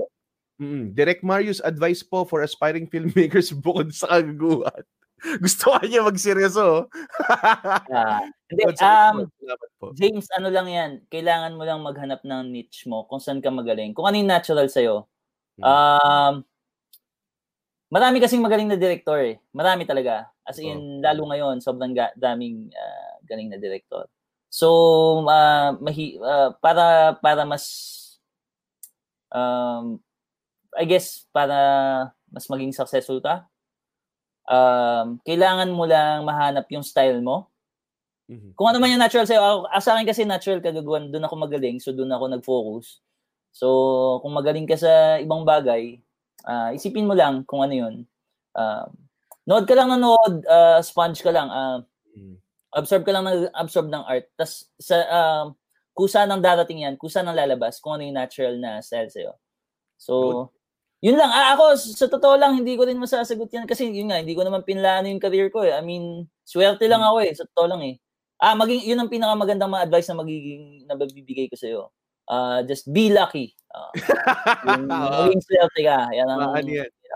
Uh, some some people would argue is it yung luck you create it eh. Kasi if you put yourselves in situations where you will be given opportunities, yun yung ano and syempre the more entries you send, the more chance of winning. Yun nga yung mga Mm. sinasabi. Ito sige, i-clean out natin yung mga ibang questions. Uh ito Ah, si sige, bato na kayo ng questions. Si Jake na never ko naiintindihan kung paano i-pronounce yung last name niya. Kahit ilang beses na akong Torsa. Jake. Uh, what board wouldn't you do daw? Pare, meron Ah, bang si Jake ba- ay isa sa isa sa partners ng Gigil. Okay, puro Gigil people tayo today. Oo. What board wouldn't you do? Um, I wouldn't do anything for uh, kahit sinong politiko. Ah, okay, okay. Yeah, that's not that's something I wouldn't do talaga. Okay. Okay. Maraming marami ring ganyan eh na talagang ah, ano nila nasa ano nila yan, nasa mantra nila yan. Kahit ano mangyari, ako magpa-political ano. Yes. Oh. Ah, ito, napaka-specific question. Sino po third favorite niyong kamo? Ayan, si Miko, isa sa pinakamagaling na kamo. Third, Third favorite. favorite. Uh, sige, ikaw na lang, Miko. Ah, okay. Yung 50 na viewers daw ngayon, gigil gigil lahat 'yan. Salamat gigil ah. Thank you. Nasa Kung 50 ano. ba kayo? Ba't lang Oo. kayo questions ha? I'm sure may mga curious dyan about sa gustong magtanong sa ano. Eh, oo nga daw, sabi ni ano ni Jake. Yeah, nasa mga 50 tayo. I think the top ang peak was around 55 or 60 mga ganong Wow. mga ganong klase. natin yung audience ha? Oo. Na- Worried ka pa kanina may manood kaya sa atin. Meron diyan. Ko, Oh, wala bang ah, tawag doon? Direct ah, gusto ko rin lang ma- ma- matanong no. If ever ah, tawag doon, you would you would do something else like kanina pag-usapan natin yung stand-up comedy baka trip nyo rin gawin and everything. Pero ito naman, like kunwari um gusto mo bang maging on-cam talent? Ano bang meron ka ba bang ibang comedy goals beside filmmaking and directing? Actually, uh, parang wala naman. ano ako, no? Very, paano ba? Mababaw lang akong tao, seryoso. So, yung stand-up comedy, naisip ko lang siya minsan, pero naisip ko din, kailangan ko magsulat ng material and all. Trabaho din eh, parang nakakatamad. Yung, um, yung in front of the camera, uh, nagawa ko na siya before. Dati ko nagta-talent before. Uh, lumabas ako sa pelikula, mga ilang ilang pelikula. Uh, hindi eh. Mas behind the camera na lang. ako. Mahihayin din ako sa totoo lang eh. So, uh, mas gusto ko na nasa likod ng camera, nag-ano lang ng kagaguhan. Uh, Ah, sa ano- comics, parang gusto kong gusto ko Ayun, oh, collaborate. Comics. Oh. Kasi may mga idea ako na mahirap i-shoot eh. So parang instead of i-shoot, baka comics na lang. Parang gano'n. Uh. Ang ang i- meron ka bang mga particular na comics na kinalakihan mo or parang gusto mo dati ganun? Ah, ah, Pugad Baboy. Yan Baboy, lang. syempre. oo. Very mainstream lang. Basics, Hindi ako, oo. Yun yung ah, isa, isa rin sa mga frustrations ko eh. Kaya rin ako naging stand-up comedian is because wala akong ibang kayang gawing art na di ko di ko kaya mag-direct, di ko kaya gumawa ng film, di ko kaya mag-edit or Mm. something. Ah, hindi ako artistic. Eh, gusto ko talagang gawin is comics. Ang first uh, influences ko are always comic books and web comics, ganun, like Pugad Baboy, ganun. Yun. So, ano, si Cheryl Talampas. That's my Related- sister. Sister. Oh, hindi niya. Yung 50 daw, parang 30 gigil, 20 mga kapatid ko, tita ko. Oo. Meron mga, wag ka mag-alala direct, may mga pito dyan na binabayaran ko lang para i- i-keep yung window nila sa second monitor nila habang naglalaro sila ng games. So, salamat dun sa mga ating farm, sa ating viewer farming. Ah, gusto ko rin lang malaman, may mga tao kasi that really take deep dive din sila sa mga material na ginagawa mo. And they they do such uh, parang a very elaborate way of explaining your your ano ah tawag doon did you ever think na ay replyan ko kaya itong mga tatapos sabihin ko hindi- actually hindi ko inisip yun eh parang gusto mo ba sila basagin or anything Ay, Mga hindi. Um, like I said, um, once lumabas na yung material, once the art is there, is out Mhm. there, kanya-kanya ng interpretation yan. Bahala na kayo dyan. I mean, kung di nyo magustuhan, okay lang. Kung gusto nyo, okay lang. Kung iba yung dating sa inyo, uh, Oo. Ka- sa inyo na kahit- yan eh. Oo. kahit, ah wow okay grabe ang Oo, ano inyo nila na yan. that's very uh, hindi lahat ng hindi lahat ng creative people kaya nilang gawin yun ah. Yung tipong hindi hindi yun yung sinabi ko. Parang tapos gusto mo mamayang i-explain kung bakit mangyari to and everything.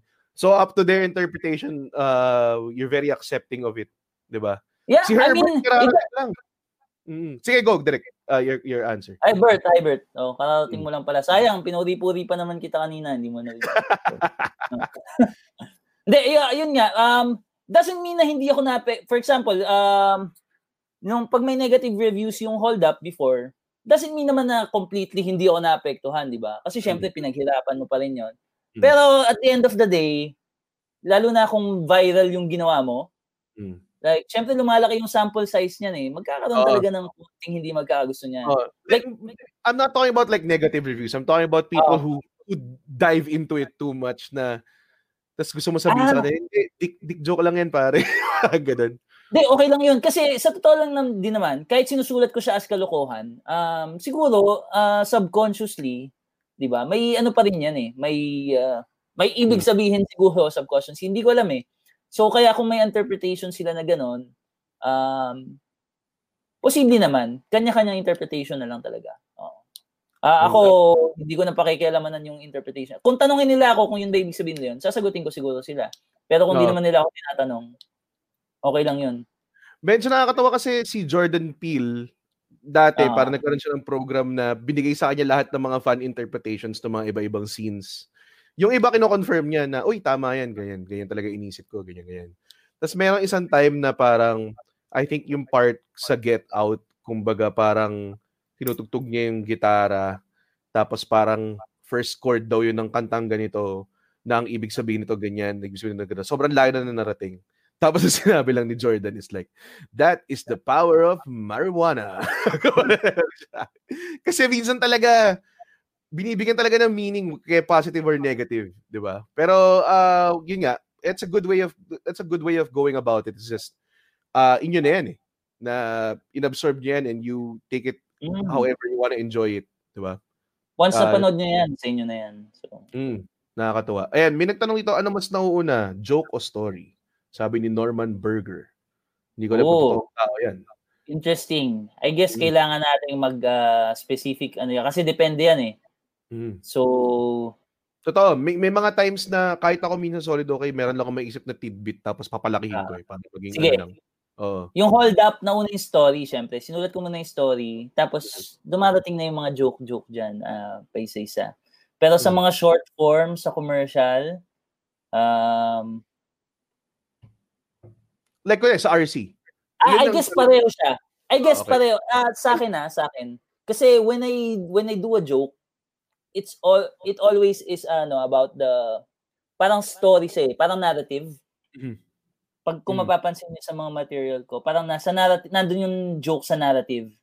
It's not just a joke na parang random lang na lumalabas. Or usually nga hindi ako nagpapatawa eh. For example, RC, hindi ako nagpatawa. Mm. Yung story yung nakakatawa, parang gano'n. Mm. Ah, Paano pala na ano yun? A- akala ko naman parang ini ah, the, the way I was thinking it, syempre iniisip ko paano paano mag-layout ng mga ads. Nung lumabas yung apat na baso, naisip ko, ito ba yung way niya pag-handle ng mandatory na mapupuno ng RC ko? Medyo, medyo. Kasi Medyo. ang yun nga ang ang ah, ang brief lang naman sa akin doon, oh, okay. So this is RC, ah, parang family. So apat na baso siya. Ibebenta natin, pero yung storya, basta, 'di ba? Basta Ah. nakakatawa, basta ma-enjoy ng market. Yan, Mm. basta. So sige, So may, isip may, tayo. may, Apat product, na may product showcase pa rin, no? Na tipong... Oo, oo, pero bahala ako kung paano ko gagawin. So, parang yun yung yun yung maganda sa brief na yun. Parang bahala ka, di ba? Oh, basta amin, kaya apat na baso o limang baso. Ilang baso ba yun? Apat? Apat, apat. O, 800 eh. 800 ml. So, 200 per baso. O, yun, pinili pa namin yung basong yun kakabit. Ah, parang, itong baso ba na to to? Ay, hindi. Masyadong marami to. eh, 250 ml. So, dapat apat na baso lang. Tapos, sinukat pa namin yung bilog ng ano nun, ng bag. Naisip ko kasi parang, kung may baso ka sa likod, siyempre pagpapasok ka sa school, di ba? Parang, dapat back- mako. may. Oo, naka-backpack. So, yun parang, Tsaka kasi baka mabasag eh, di ba? So, kailangan may cushion siya eh. Kunwari, parang pag naglalakad ka sa pinto, tapos umikot ka bigla, mababasag yung baso. So, kailangan mo ng bag doon para sa cushion. O kaya, madulas ka, di ba? Parang, yun yung mga naisip ko doon, mga ganung bagay. oh, pag nadulas ka, no? Ka naman. Di ba? Hindi, di ba? Madulas ka eh. Mab- Mabasag yun, masasaksak ka sa likod eh. So, parang ano, ah, yung may mga nagtanong nga din yung paano huhugasan yun. Ah, actually, hindi ko nga alam yun. Pero I think madali naman siya hugasan Kaya ng Joy. naman siya hugasan, no? Oo, May kaya ano- naman siya hugasan. Hindi, tsaka ano naman eh, hindi din naman siya masyadong nagagamit. So, parang, Oo, di ba, kasi hindi- hindi, Yeah, tina- siya... ah, tinatago Ay- ay- niya eh, di ba? Oo. So, hindi siya tawag doon. Hindi siya technically, hindi yun yung primary glassware nila, di ba? Oo eh, so- parang, so, alam mo yung mga baso ng nanay nyo na parang 10 Nakatago lang. na nasa, oh, nakatago lang. Tapos, pero everyday niyang dilinis, ganyan, pero hindi ginagamit. So, para naman siyang ganon. So, hindi naman siya, I think, kailangan hugasan. Yun yung, ito, ito, ito sabi, tika mo. Eh, feeling ko, magano, gusto ko yung seryoso usapan tungkol sa baso sa likod. Ganyan yung amount of work that it takes. That, saka, ano mo yun, ah, produkto mo yan eh, baby mo yan eh. So, iisipin mo talaga lahat na nakita ko yung may mga drawings pa on anatomy, eh, kung saan nakakabit talaga yung RC Cola sa ulo or pati yung baso sa likod eh. So, sabi nga kanina, ah, may effort na kagaguhan eh. Eh, pinaghirapang kagaguhan. Ganun siya. Kasi hindi naman siya basta-basta lang eh. Kasi mga iba tao akala nila ang comedy, ito kasi yung problema sa comedy. Uh, comedy, if it's good, it looks easy to do. Uh, parang dun lumalabas yung mga sinasabi ng mga tao, parang nagkukwento lang siya. oh. Pero hindi nila alam, para maging kwento yun, maraming joke yun na we weave together na dapat natural yung pacing and everything, pati yung pagsalita and everything, para magmukha siyang natural. Kasi that's how that's how the misdirection starts eh. Yung tipong hindi mo ma hindi mo ma- pag if a joke sounds like a joke, may expect mo na may punchline na darating kahit di mo alam kung ano yung punch kung ano yung punchline eh.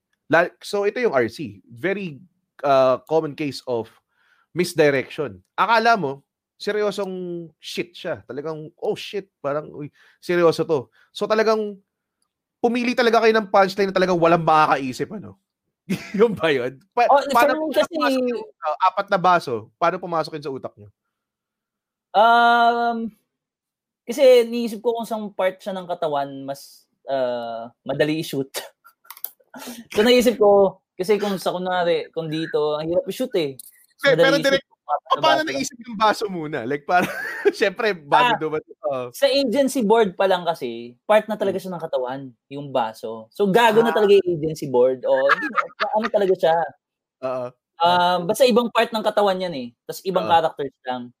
Tapos naisip ko, parang mahirap i-shoot yun ah. Saan ba mas Hmm. madali i-shoot? Hmm. So, apat na baso sa likod. Ah, minsan naman, like you said, minsan pinag-iisipan, ma, ah, madalas pinag-iisipan ng maigi yan. Minsan naman, doon ka lang sa practical. Um, sometimes then for the aspiring comedians or comedy directors or writers, uh, sometimes naman ang joke, um, kabaliktaran naman ang sinabi ni Red. Na minsan, pag in-overanalyze mo naman yung setup mo and yung punchline mo, doon naman namamatay. So, I think uh, it's a balance talaga. I think kailangan mo lang talaga ng... Sabihin na natin, hindi naman lahat ng tao kaya magpatawa. Yun na lang yun eh. Di ba? Parang hindi talaga lahat ng tao kaya magpatawa. So, i- th- yun yung, I guess, yun yung yun yung meron lang naman tayo, Red, and the other comedians is kung matansya, kung mag-work ba itong setup na to, or kailangan pa bang i-analyze, or kailangan ba siyang simple lang. Parang, si, si Herbert bumabawi ng tanong, ang daming tanong, oh. Oo, kahit tawid tanong. Pero just to add to that, isang comedian namin si Ryan Rems, ah, Ah. sinasabi niya minsan pag may mga bagong comedian, tapos nakita namin, tapos masyadong highfalutin magsalita, ang daming knowledge, ganun.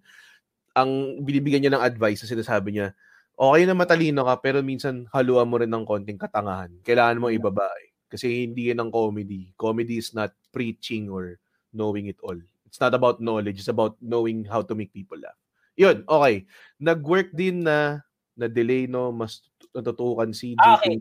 Okay, props to, ano, props to Riot. Sobrang kinulit namin yung Riot. Ganda ng CG sa pugot na ulo. Ah, Riot. okay, okay. nga ng CG, oo. Galing, galing. Grabe. Ang ano na na, ang...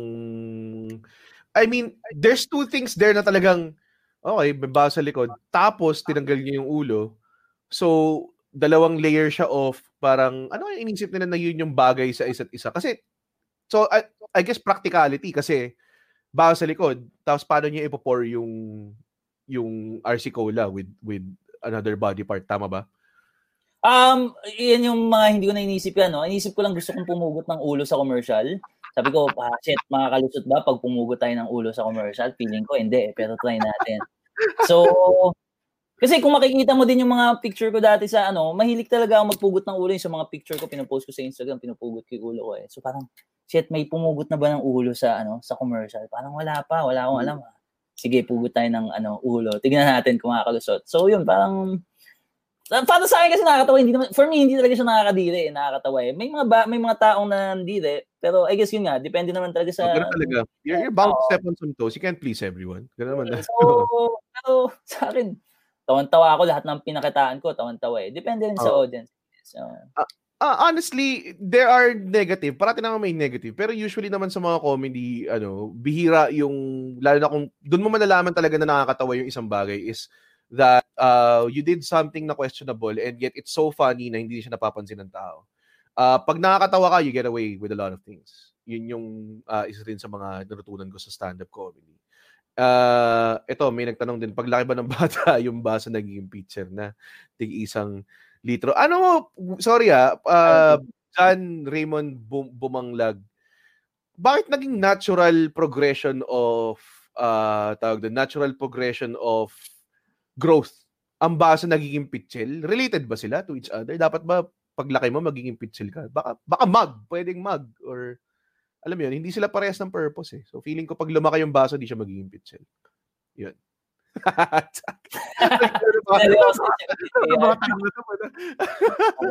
Ayan, tingin mo, direct. Lagot tayo sa next na video na lalabas. Nako. Feeling ko mula ngayon lagot na tayo sa lahat ng. Oo, eyes on yun eh, no? Oo. Oo. Ah, ito, sinong favorite comedy writers mo? Meron ba? Wala akong kilalang comedy writers eh. Siguro sa local, si Red, si Victor, yan. Pero si, ah, in terms of yung reference talaga, wala akong Mm. conscious effort na inaaral eh. So lahat ng ginagawa ko, I think parang combination na ng mga napapanood ko or mga naririnig ko sa inuman. Yan ang, actually yun ang pinaka ano ko, inspiration ko. Mm. Mga kanto inuman, yung mga kakulitan with barkada, yan yung minsan yung hindi ko makakalimutan pag may nangyaring makulit nakakatawa tapos i-apply ko na lang. For example, sa sa hold up, maraming maraming elements sa hold up kung napanood yung hold up, maraming elements doon eh galing nang sa kwentuhan ng ano. For example, yung isa sa pinaka pinaka naging memeable kung ano doon, yung tinola Mm. uh, sayote, papaya. Kasi matagal na namin pinag-aawayan ng barkada namin yon Kasi may barkada ako na galit na galit sa amin. Kasi pag ako nagluluto sa outing namin, papaya yung ginagamit ko. So, nagagalit siya, bakit daw papaya? Bakit daw hindi sayote? Parang uh, saan daw ba ako natutong magluto? So, very seryosong ano siya, no? Oo. Tapos, ano pa ba? Madami doon, madami sa hold up is based Yun lang sa mga pinaka nakakatawa talaga na scenes doon sa hold up para mabalik lang tayo sa hold up. Ha? Kasi ang nakakatawa doon is that nagkaagaling lang nila sa failure, wala silang pera, nasa setting sila na food park ba or parang kainan, 'di ba? Ang daming pagkain around them, wala silang ma-afford. Tapos yung dalawa, yung isa, seryoso siyang si Pepe, seryoso siya na mga problema doon sa problema. Yung dalawa, pinag-awayan lang kung tinola o papaya yung Hmm. yung ah, ano niya. It, it's such a ah, tawag doon, uh, yun yung I think naging beauty beauty sa hold up eh is and very natural hindi pilit yung yung comedy niya. Uh, nangyayari talaga yung mga usapan na ganyan mga ganun 'di ba? And may mga times na akala mo sobrang seryoso na like yung sa end part na yung putulin mo yung tali ko. Akala mo 'di ba? Parang wala nang joke dito for sure kasi sobrang seryoso na nagturuto ka na ng baril eh. So tas bilang tinanggal niya yung ano yung ponytail mga ganun from uh, uh tawag doon ito si Herbert pa yung tatanong oh dumadami pa pwede niyo patagalan Bi- pwede natin tumagalan siguro ng mga 5 10 minutes pa kasi baka pagalitan ako ng mga producer ko nag-produce na naman ako ng 2 hours 2 hour podcast episode Ay, ganun ba? Bawal lumampas? Hindi naman, di naman bawal lumampas, pero tipong, kasi matagal na akong ganun eh. Parang, Ah, okay. ang pinakamahaba ko dito, si Direk Joel at si Direk Miko, pinagsabay ko. Tapos wala silang sinasagot na seryoso. As in, wala silang, kasi pinag-uusapan namin, ang, ang billing ko sa kanila is comedy directors. Direct uh, Joel Ferrer and Miko Livelo talk to us about ganyan, ganyan, ganyan. Tapos yung pinag-uusapan namin sa mismong episode, mga tipong, pananalo ba si Goku kay One Punch Man? Parang hindi naman. Ganun lang ginagawa namin. So, walang seryosong sagot na, na tanong. Ah. Tapos two and a half hours of that. So, ah bago ako na-sign sa Podcast Network Asia, parang sinasabi nila, baby, yung length niyo babaan mo ng konti. To 1 hour 30, parang ganun. Sabi ko, din nag-negosyo, ba 145, baka pwede. Pero minsan nag 2 hours pa rin. Hindi naman siya sobrang bawal, pero y- yun. Yun, may tanong ba? May part 2 ba daw yun? Ewan ko kung ano yung inaano mo, Dina. Sa pangarap ko hold up ba to? Or sa RC? Or kahit ano ba? Pero, Feeling ko kasi, si RC yung tanong niya. Si Herbert na lang sasagot niyan, Bert. ah, yun pala. Okay. Ah, sa pangarap ko hold up, tingin mo may part 2 pa. Kasi, you establish such a rich world. Ah, matagal na akong pinapasulat. Nahirapan ako. Hindi Gusto mo ako direct? Kung bibigay mo sa akin yan. Kung kaya mo, pero alam mo, ilang beses na ako nagpasulat. Uh, it's Hmm. not because um, I'm the best writer in the world. It's just, may specific lang kasi kung mga naiisip. So, pag nagpapasulat ako ng material sa iba, it doesn't work talaga. I mean, um, iba eh. Iba. May, um, Oh, mahirap yan, mahirap yan. Lalo na very kung- ano ako eh. Paano ba? Uh, minsan kaya, even sa editors ko, for example sa ads, Hmm. um, Siyempre, magpe-present sila ng edit. Ah, pa, ang editor parang director din yan eh. Ah, may hierarchy yan eh, di ba? When agency presents to the client, um, siyempre they try na one time up na one pass approval lang. So same with the director. When director um, nag-present sa agency, hoping na one pass approval. Mhm, Kung baga, mo yung best reco mo. So ganun din sa editor, no? When editor when an editor presents to the director, hoping yan na one pass approval. Ah, sa dami ng nagawa ko, wala pang director na naka one pass approval sa akin. It's not because hindi maganda yung mga edit nila. It's just because when I shot the material, when I wrote the material, I had something specific in mind. Mind. So, parang ah, parang lagi kong pinapa-adjust. Ah, minsan binabalik ko sa dati sa ginawa nila, pero kailangan kong makita kung paano ko siya na-imagine. Parang ganun. So same with writing ano. When I pag pag nagpapagawa ako ng sulat sa pag nagpapasulat ako sa iba, um parang iba yung na-imagine ko. So in the end, Oh. parang nire-rewrite ko rin siya, the whole thing. Oo. So, yung hold up, sinabi ko kay Lucky din na parang kung gagawa tayo part 2, feeling ko ako lang din makakapagsulat niyan. Kasi kung iba magsusulat niyan, baka sobrang iba sa one. Oo. Parang gano'n. Ah, baka, baka mahalata lang. So, yun. And then mahirap mahirap i ano yun, uh, tawag doon i gawin yun. Uh, even as the person coming in.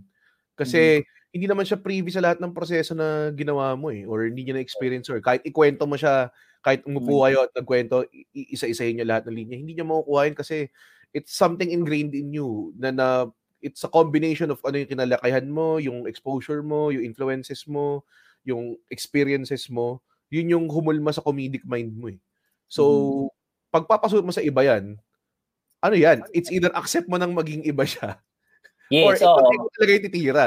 Di ba? Yun yung...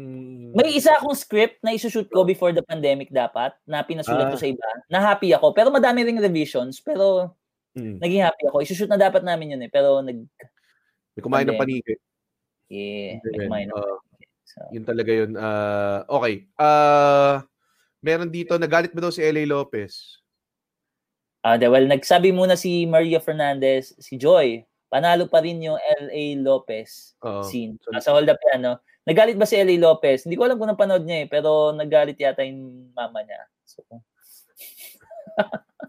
Ginalit ko yung nanay.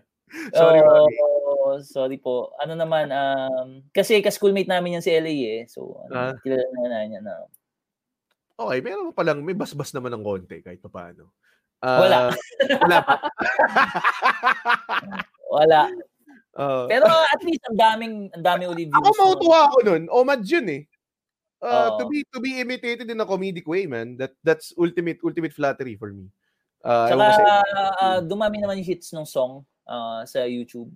Ngayon. Daming nagpunta, oo, because of Mm. Hold Up. So.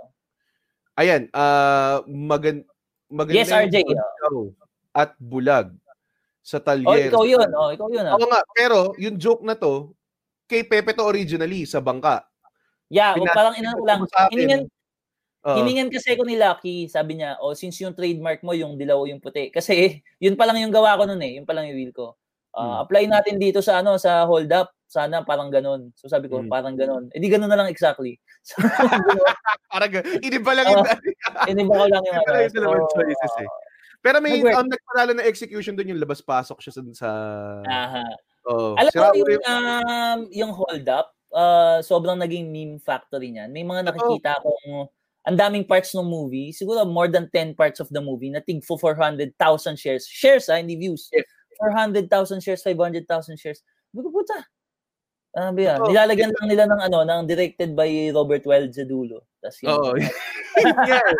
Yeah, ang katawa doon. Naging curve yung enthusiasm sa dulo. Eh. Yun yung, uh, ano dun eh. Parang, teka lang, galing to sa, gusto ko sabihin, parang galing to sa matotoong material. May mga ganun na, ano. Yung si Badjaw at si Bulag na talent sa mga ibang tao para lang bigyan ng context. Ginawa, may ginawa, yung kinuwento ni Direk kanina, ginawa nila ni Pepe Herrera sa beach. Yung dilaw na bangka at saka puti na bangka. Yun yung original. Tapos, binistow sa akin ni Direk dun sa movie na yun, pangarap ko hula. Tuwan-tuwa ako na kasi first time ko ata magkalinya nun or something. Tapos, ah ang nangyari, ah, ngayon, nag-iisip ako, pag sa future project ba, gagawin mo yung joke na yan, ibibestow mo rin, eh, papasa mo. Tradition ba yan? Kailangan mo siya ipasa sa curly-haired comedian. Pwede, hanggang sa malaos, ano? Paulit-ulit lang. may may mga ganyang weird uh, ang mga comedians they have weird traditions like si Paul Rudd uh, every time mag-promote siya ng film ang ang dinadala niyang clip hindi yung film niya eh. it's a clip from Mac and Me na na movie or something na sobrang hindi ko alam kung bakit pinapakilitan na siya ng mga producer ganun dahil hindi niya pinapakita yung totoong clip so yun may mga ganong may mga ganong recurring themes si Adam Sandler O'Doyle rules sobrang daming O'Doyle. Kahit dumating sa click, may ginagamit niya yung apelido na O'Doyle. Mga ganun. Comedians have that. Ewan ko kung bakit. Pero, yun. Ah, ano, ja- Jasms ka rin ba, Direk? Ano yung Jasms? Yes, Ano? school ko yan. School namin ni Pepe. Ah, RJ, oo. Okay. Ay, may isa dito si Wayne Forteo. Full-length film ng sulat ni Pepe. Ito yung pinaka, isang short film namin to ni Pepe na nasa Vimeo at Hmm. nasa Vidsy na walang nakakanood. Medyo mas seryosong feel to, sulat ni Pepe. Sinut lang namin dati, katuwaan lang. no. Ah, so, kung, Tom, kung, oh, kung gusto nyo makita yung mga earlier works ko, ah, search nyo lang sulat ni Pepe. Ah, meron ka bang works na pag binaparad mo bilang nagki-cringe ka? O proud lahat. Hindi, joke lang. Wala naman, wala naman. Um, kasama naman sa growth 'yan eh. Lahat ng Totoo. ano, yung mga ano diyan, yung mga yung kanina yung nagtatanong kung paano ano.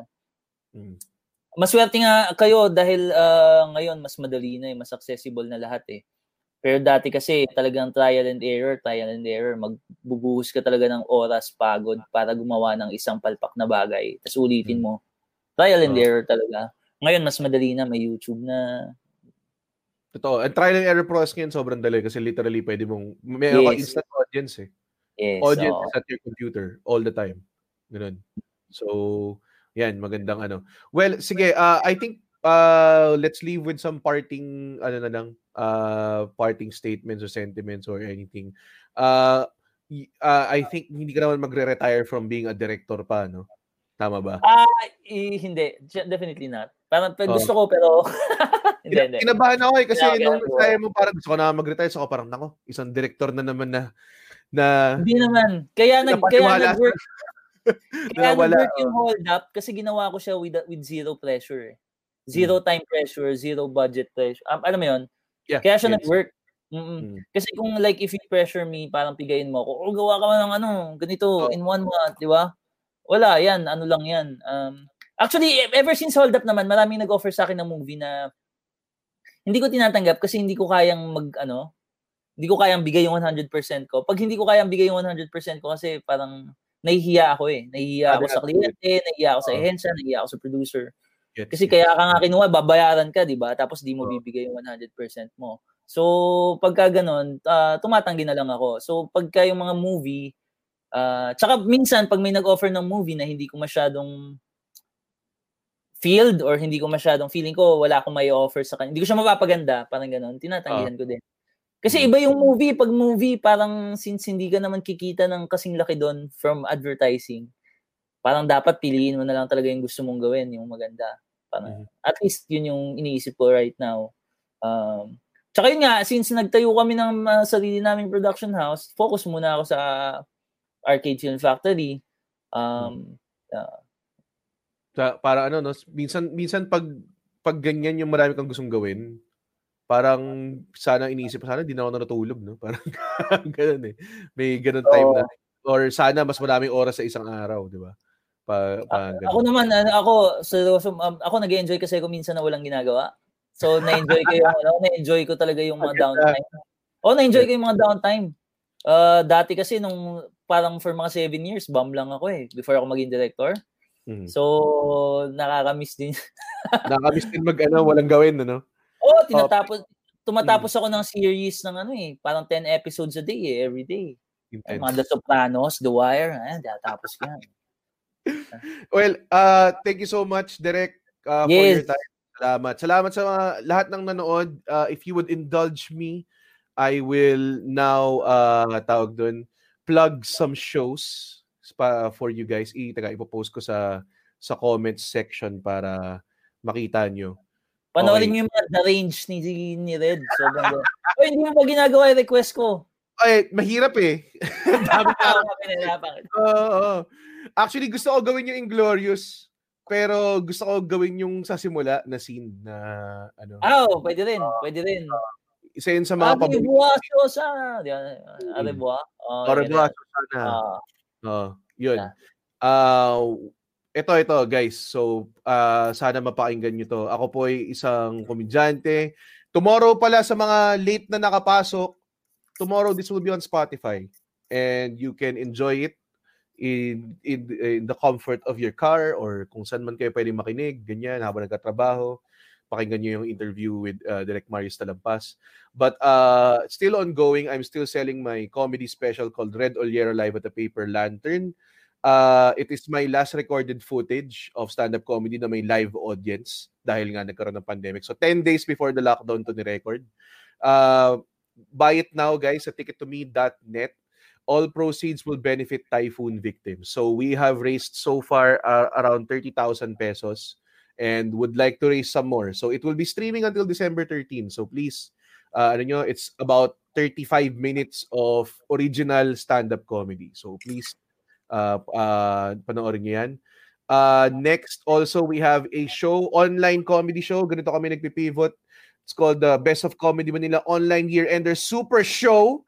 So, uh, yung usual Best of Comedy Manila lineup bolstered pa with two more comedians like Mac Tavares and Muman Reyes. Nandyan yung uh, Best of Comedy Manila, Nonong Balinan, Yuki Horikoshi, Alex Calleja, James Karaan, ako, Ryan Rems, GB Labrador. Uh, tickets are now on early bird sale for 650 until December 6 lang. And yung mismong show, it's gonna be on December 12. And if you buy next week, 850 na siya. So please, bumili kayo next week kung bibili kayo. Para mas 200. 200 more. Pero kung gusto niyo makatipid, ito na yun, guys. Ito na yung uh, ganun. Uh, ipopost, naka-post po yung ticket link sa sa sa comments. So, click nyo na lang to get the tickets from the coming for the Comedy Manila here and their Super Show. Thank you so much, Direct Marius. Looking forward Thank you. to works kung commercial man siya or film. And yun lang po. Thank you so much sa mga nanood. Abangan nyo bukas yung episode namin on Spotify around 7 p.m. We'll do upload. Thank you so much, guys. Thank you so much sa lahat ng nanood. Bert, salamat.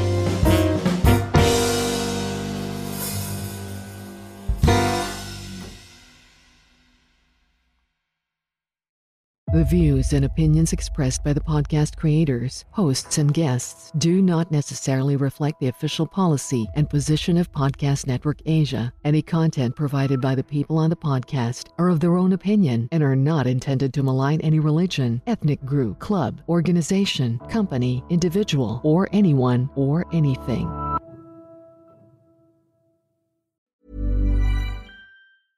Ever catch yourself eating the same flavorless dinner three days in a row? Dreaming of something better? Well, HelloFresh is your guilt free dream come true, baby. It's me, Kiki Palmer. Let's wake up those taste buds with hot, juicy pecan crusted chicken or garlic butter shrimp scampi. Mm. Hello Fresh. Stop dreaming of all the delicious possibilities and dig in at HelloFresh.com. Let's get this dinner party started.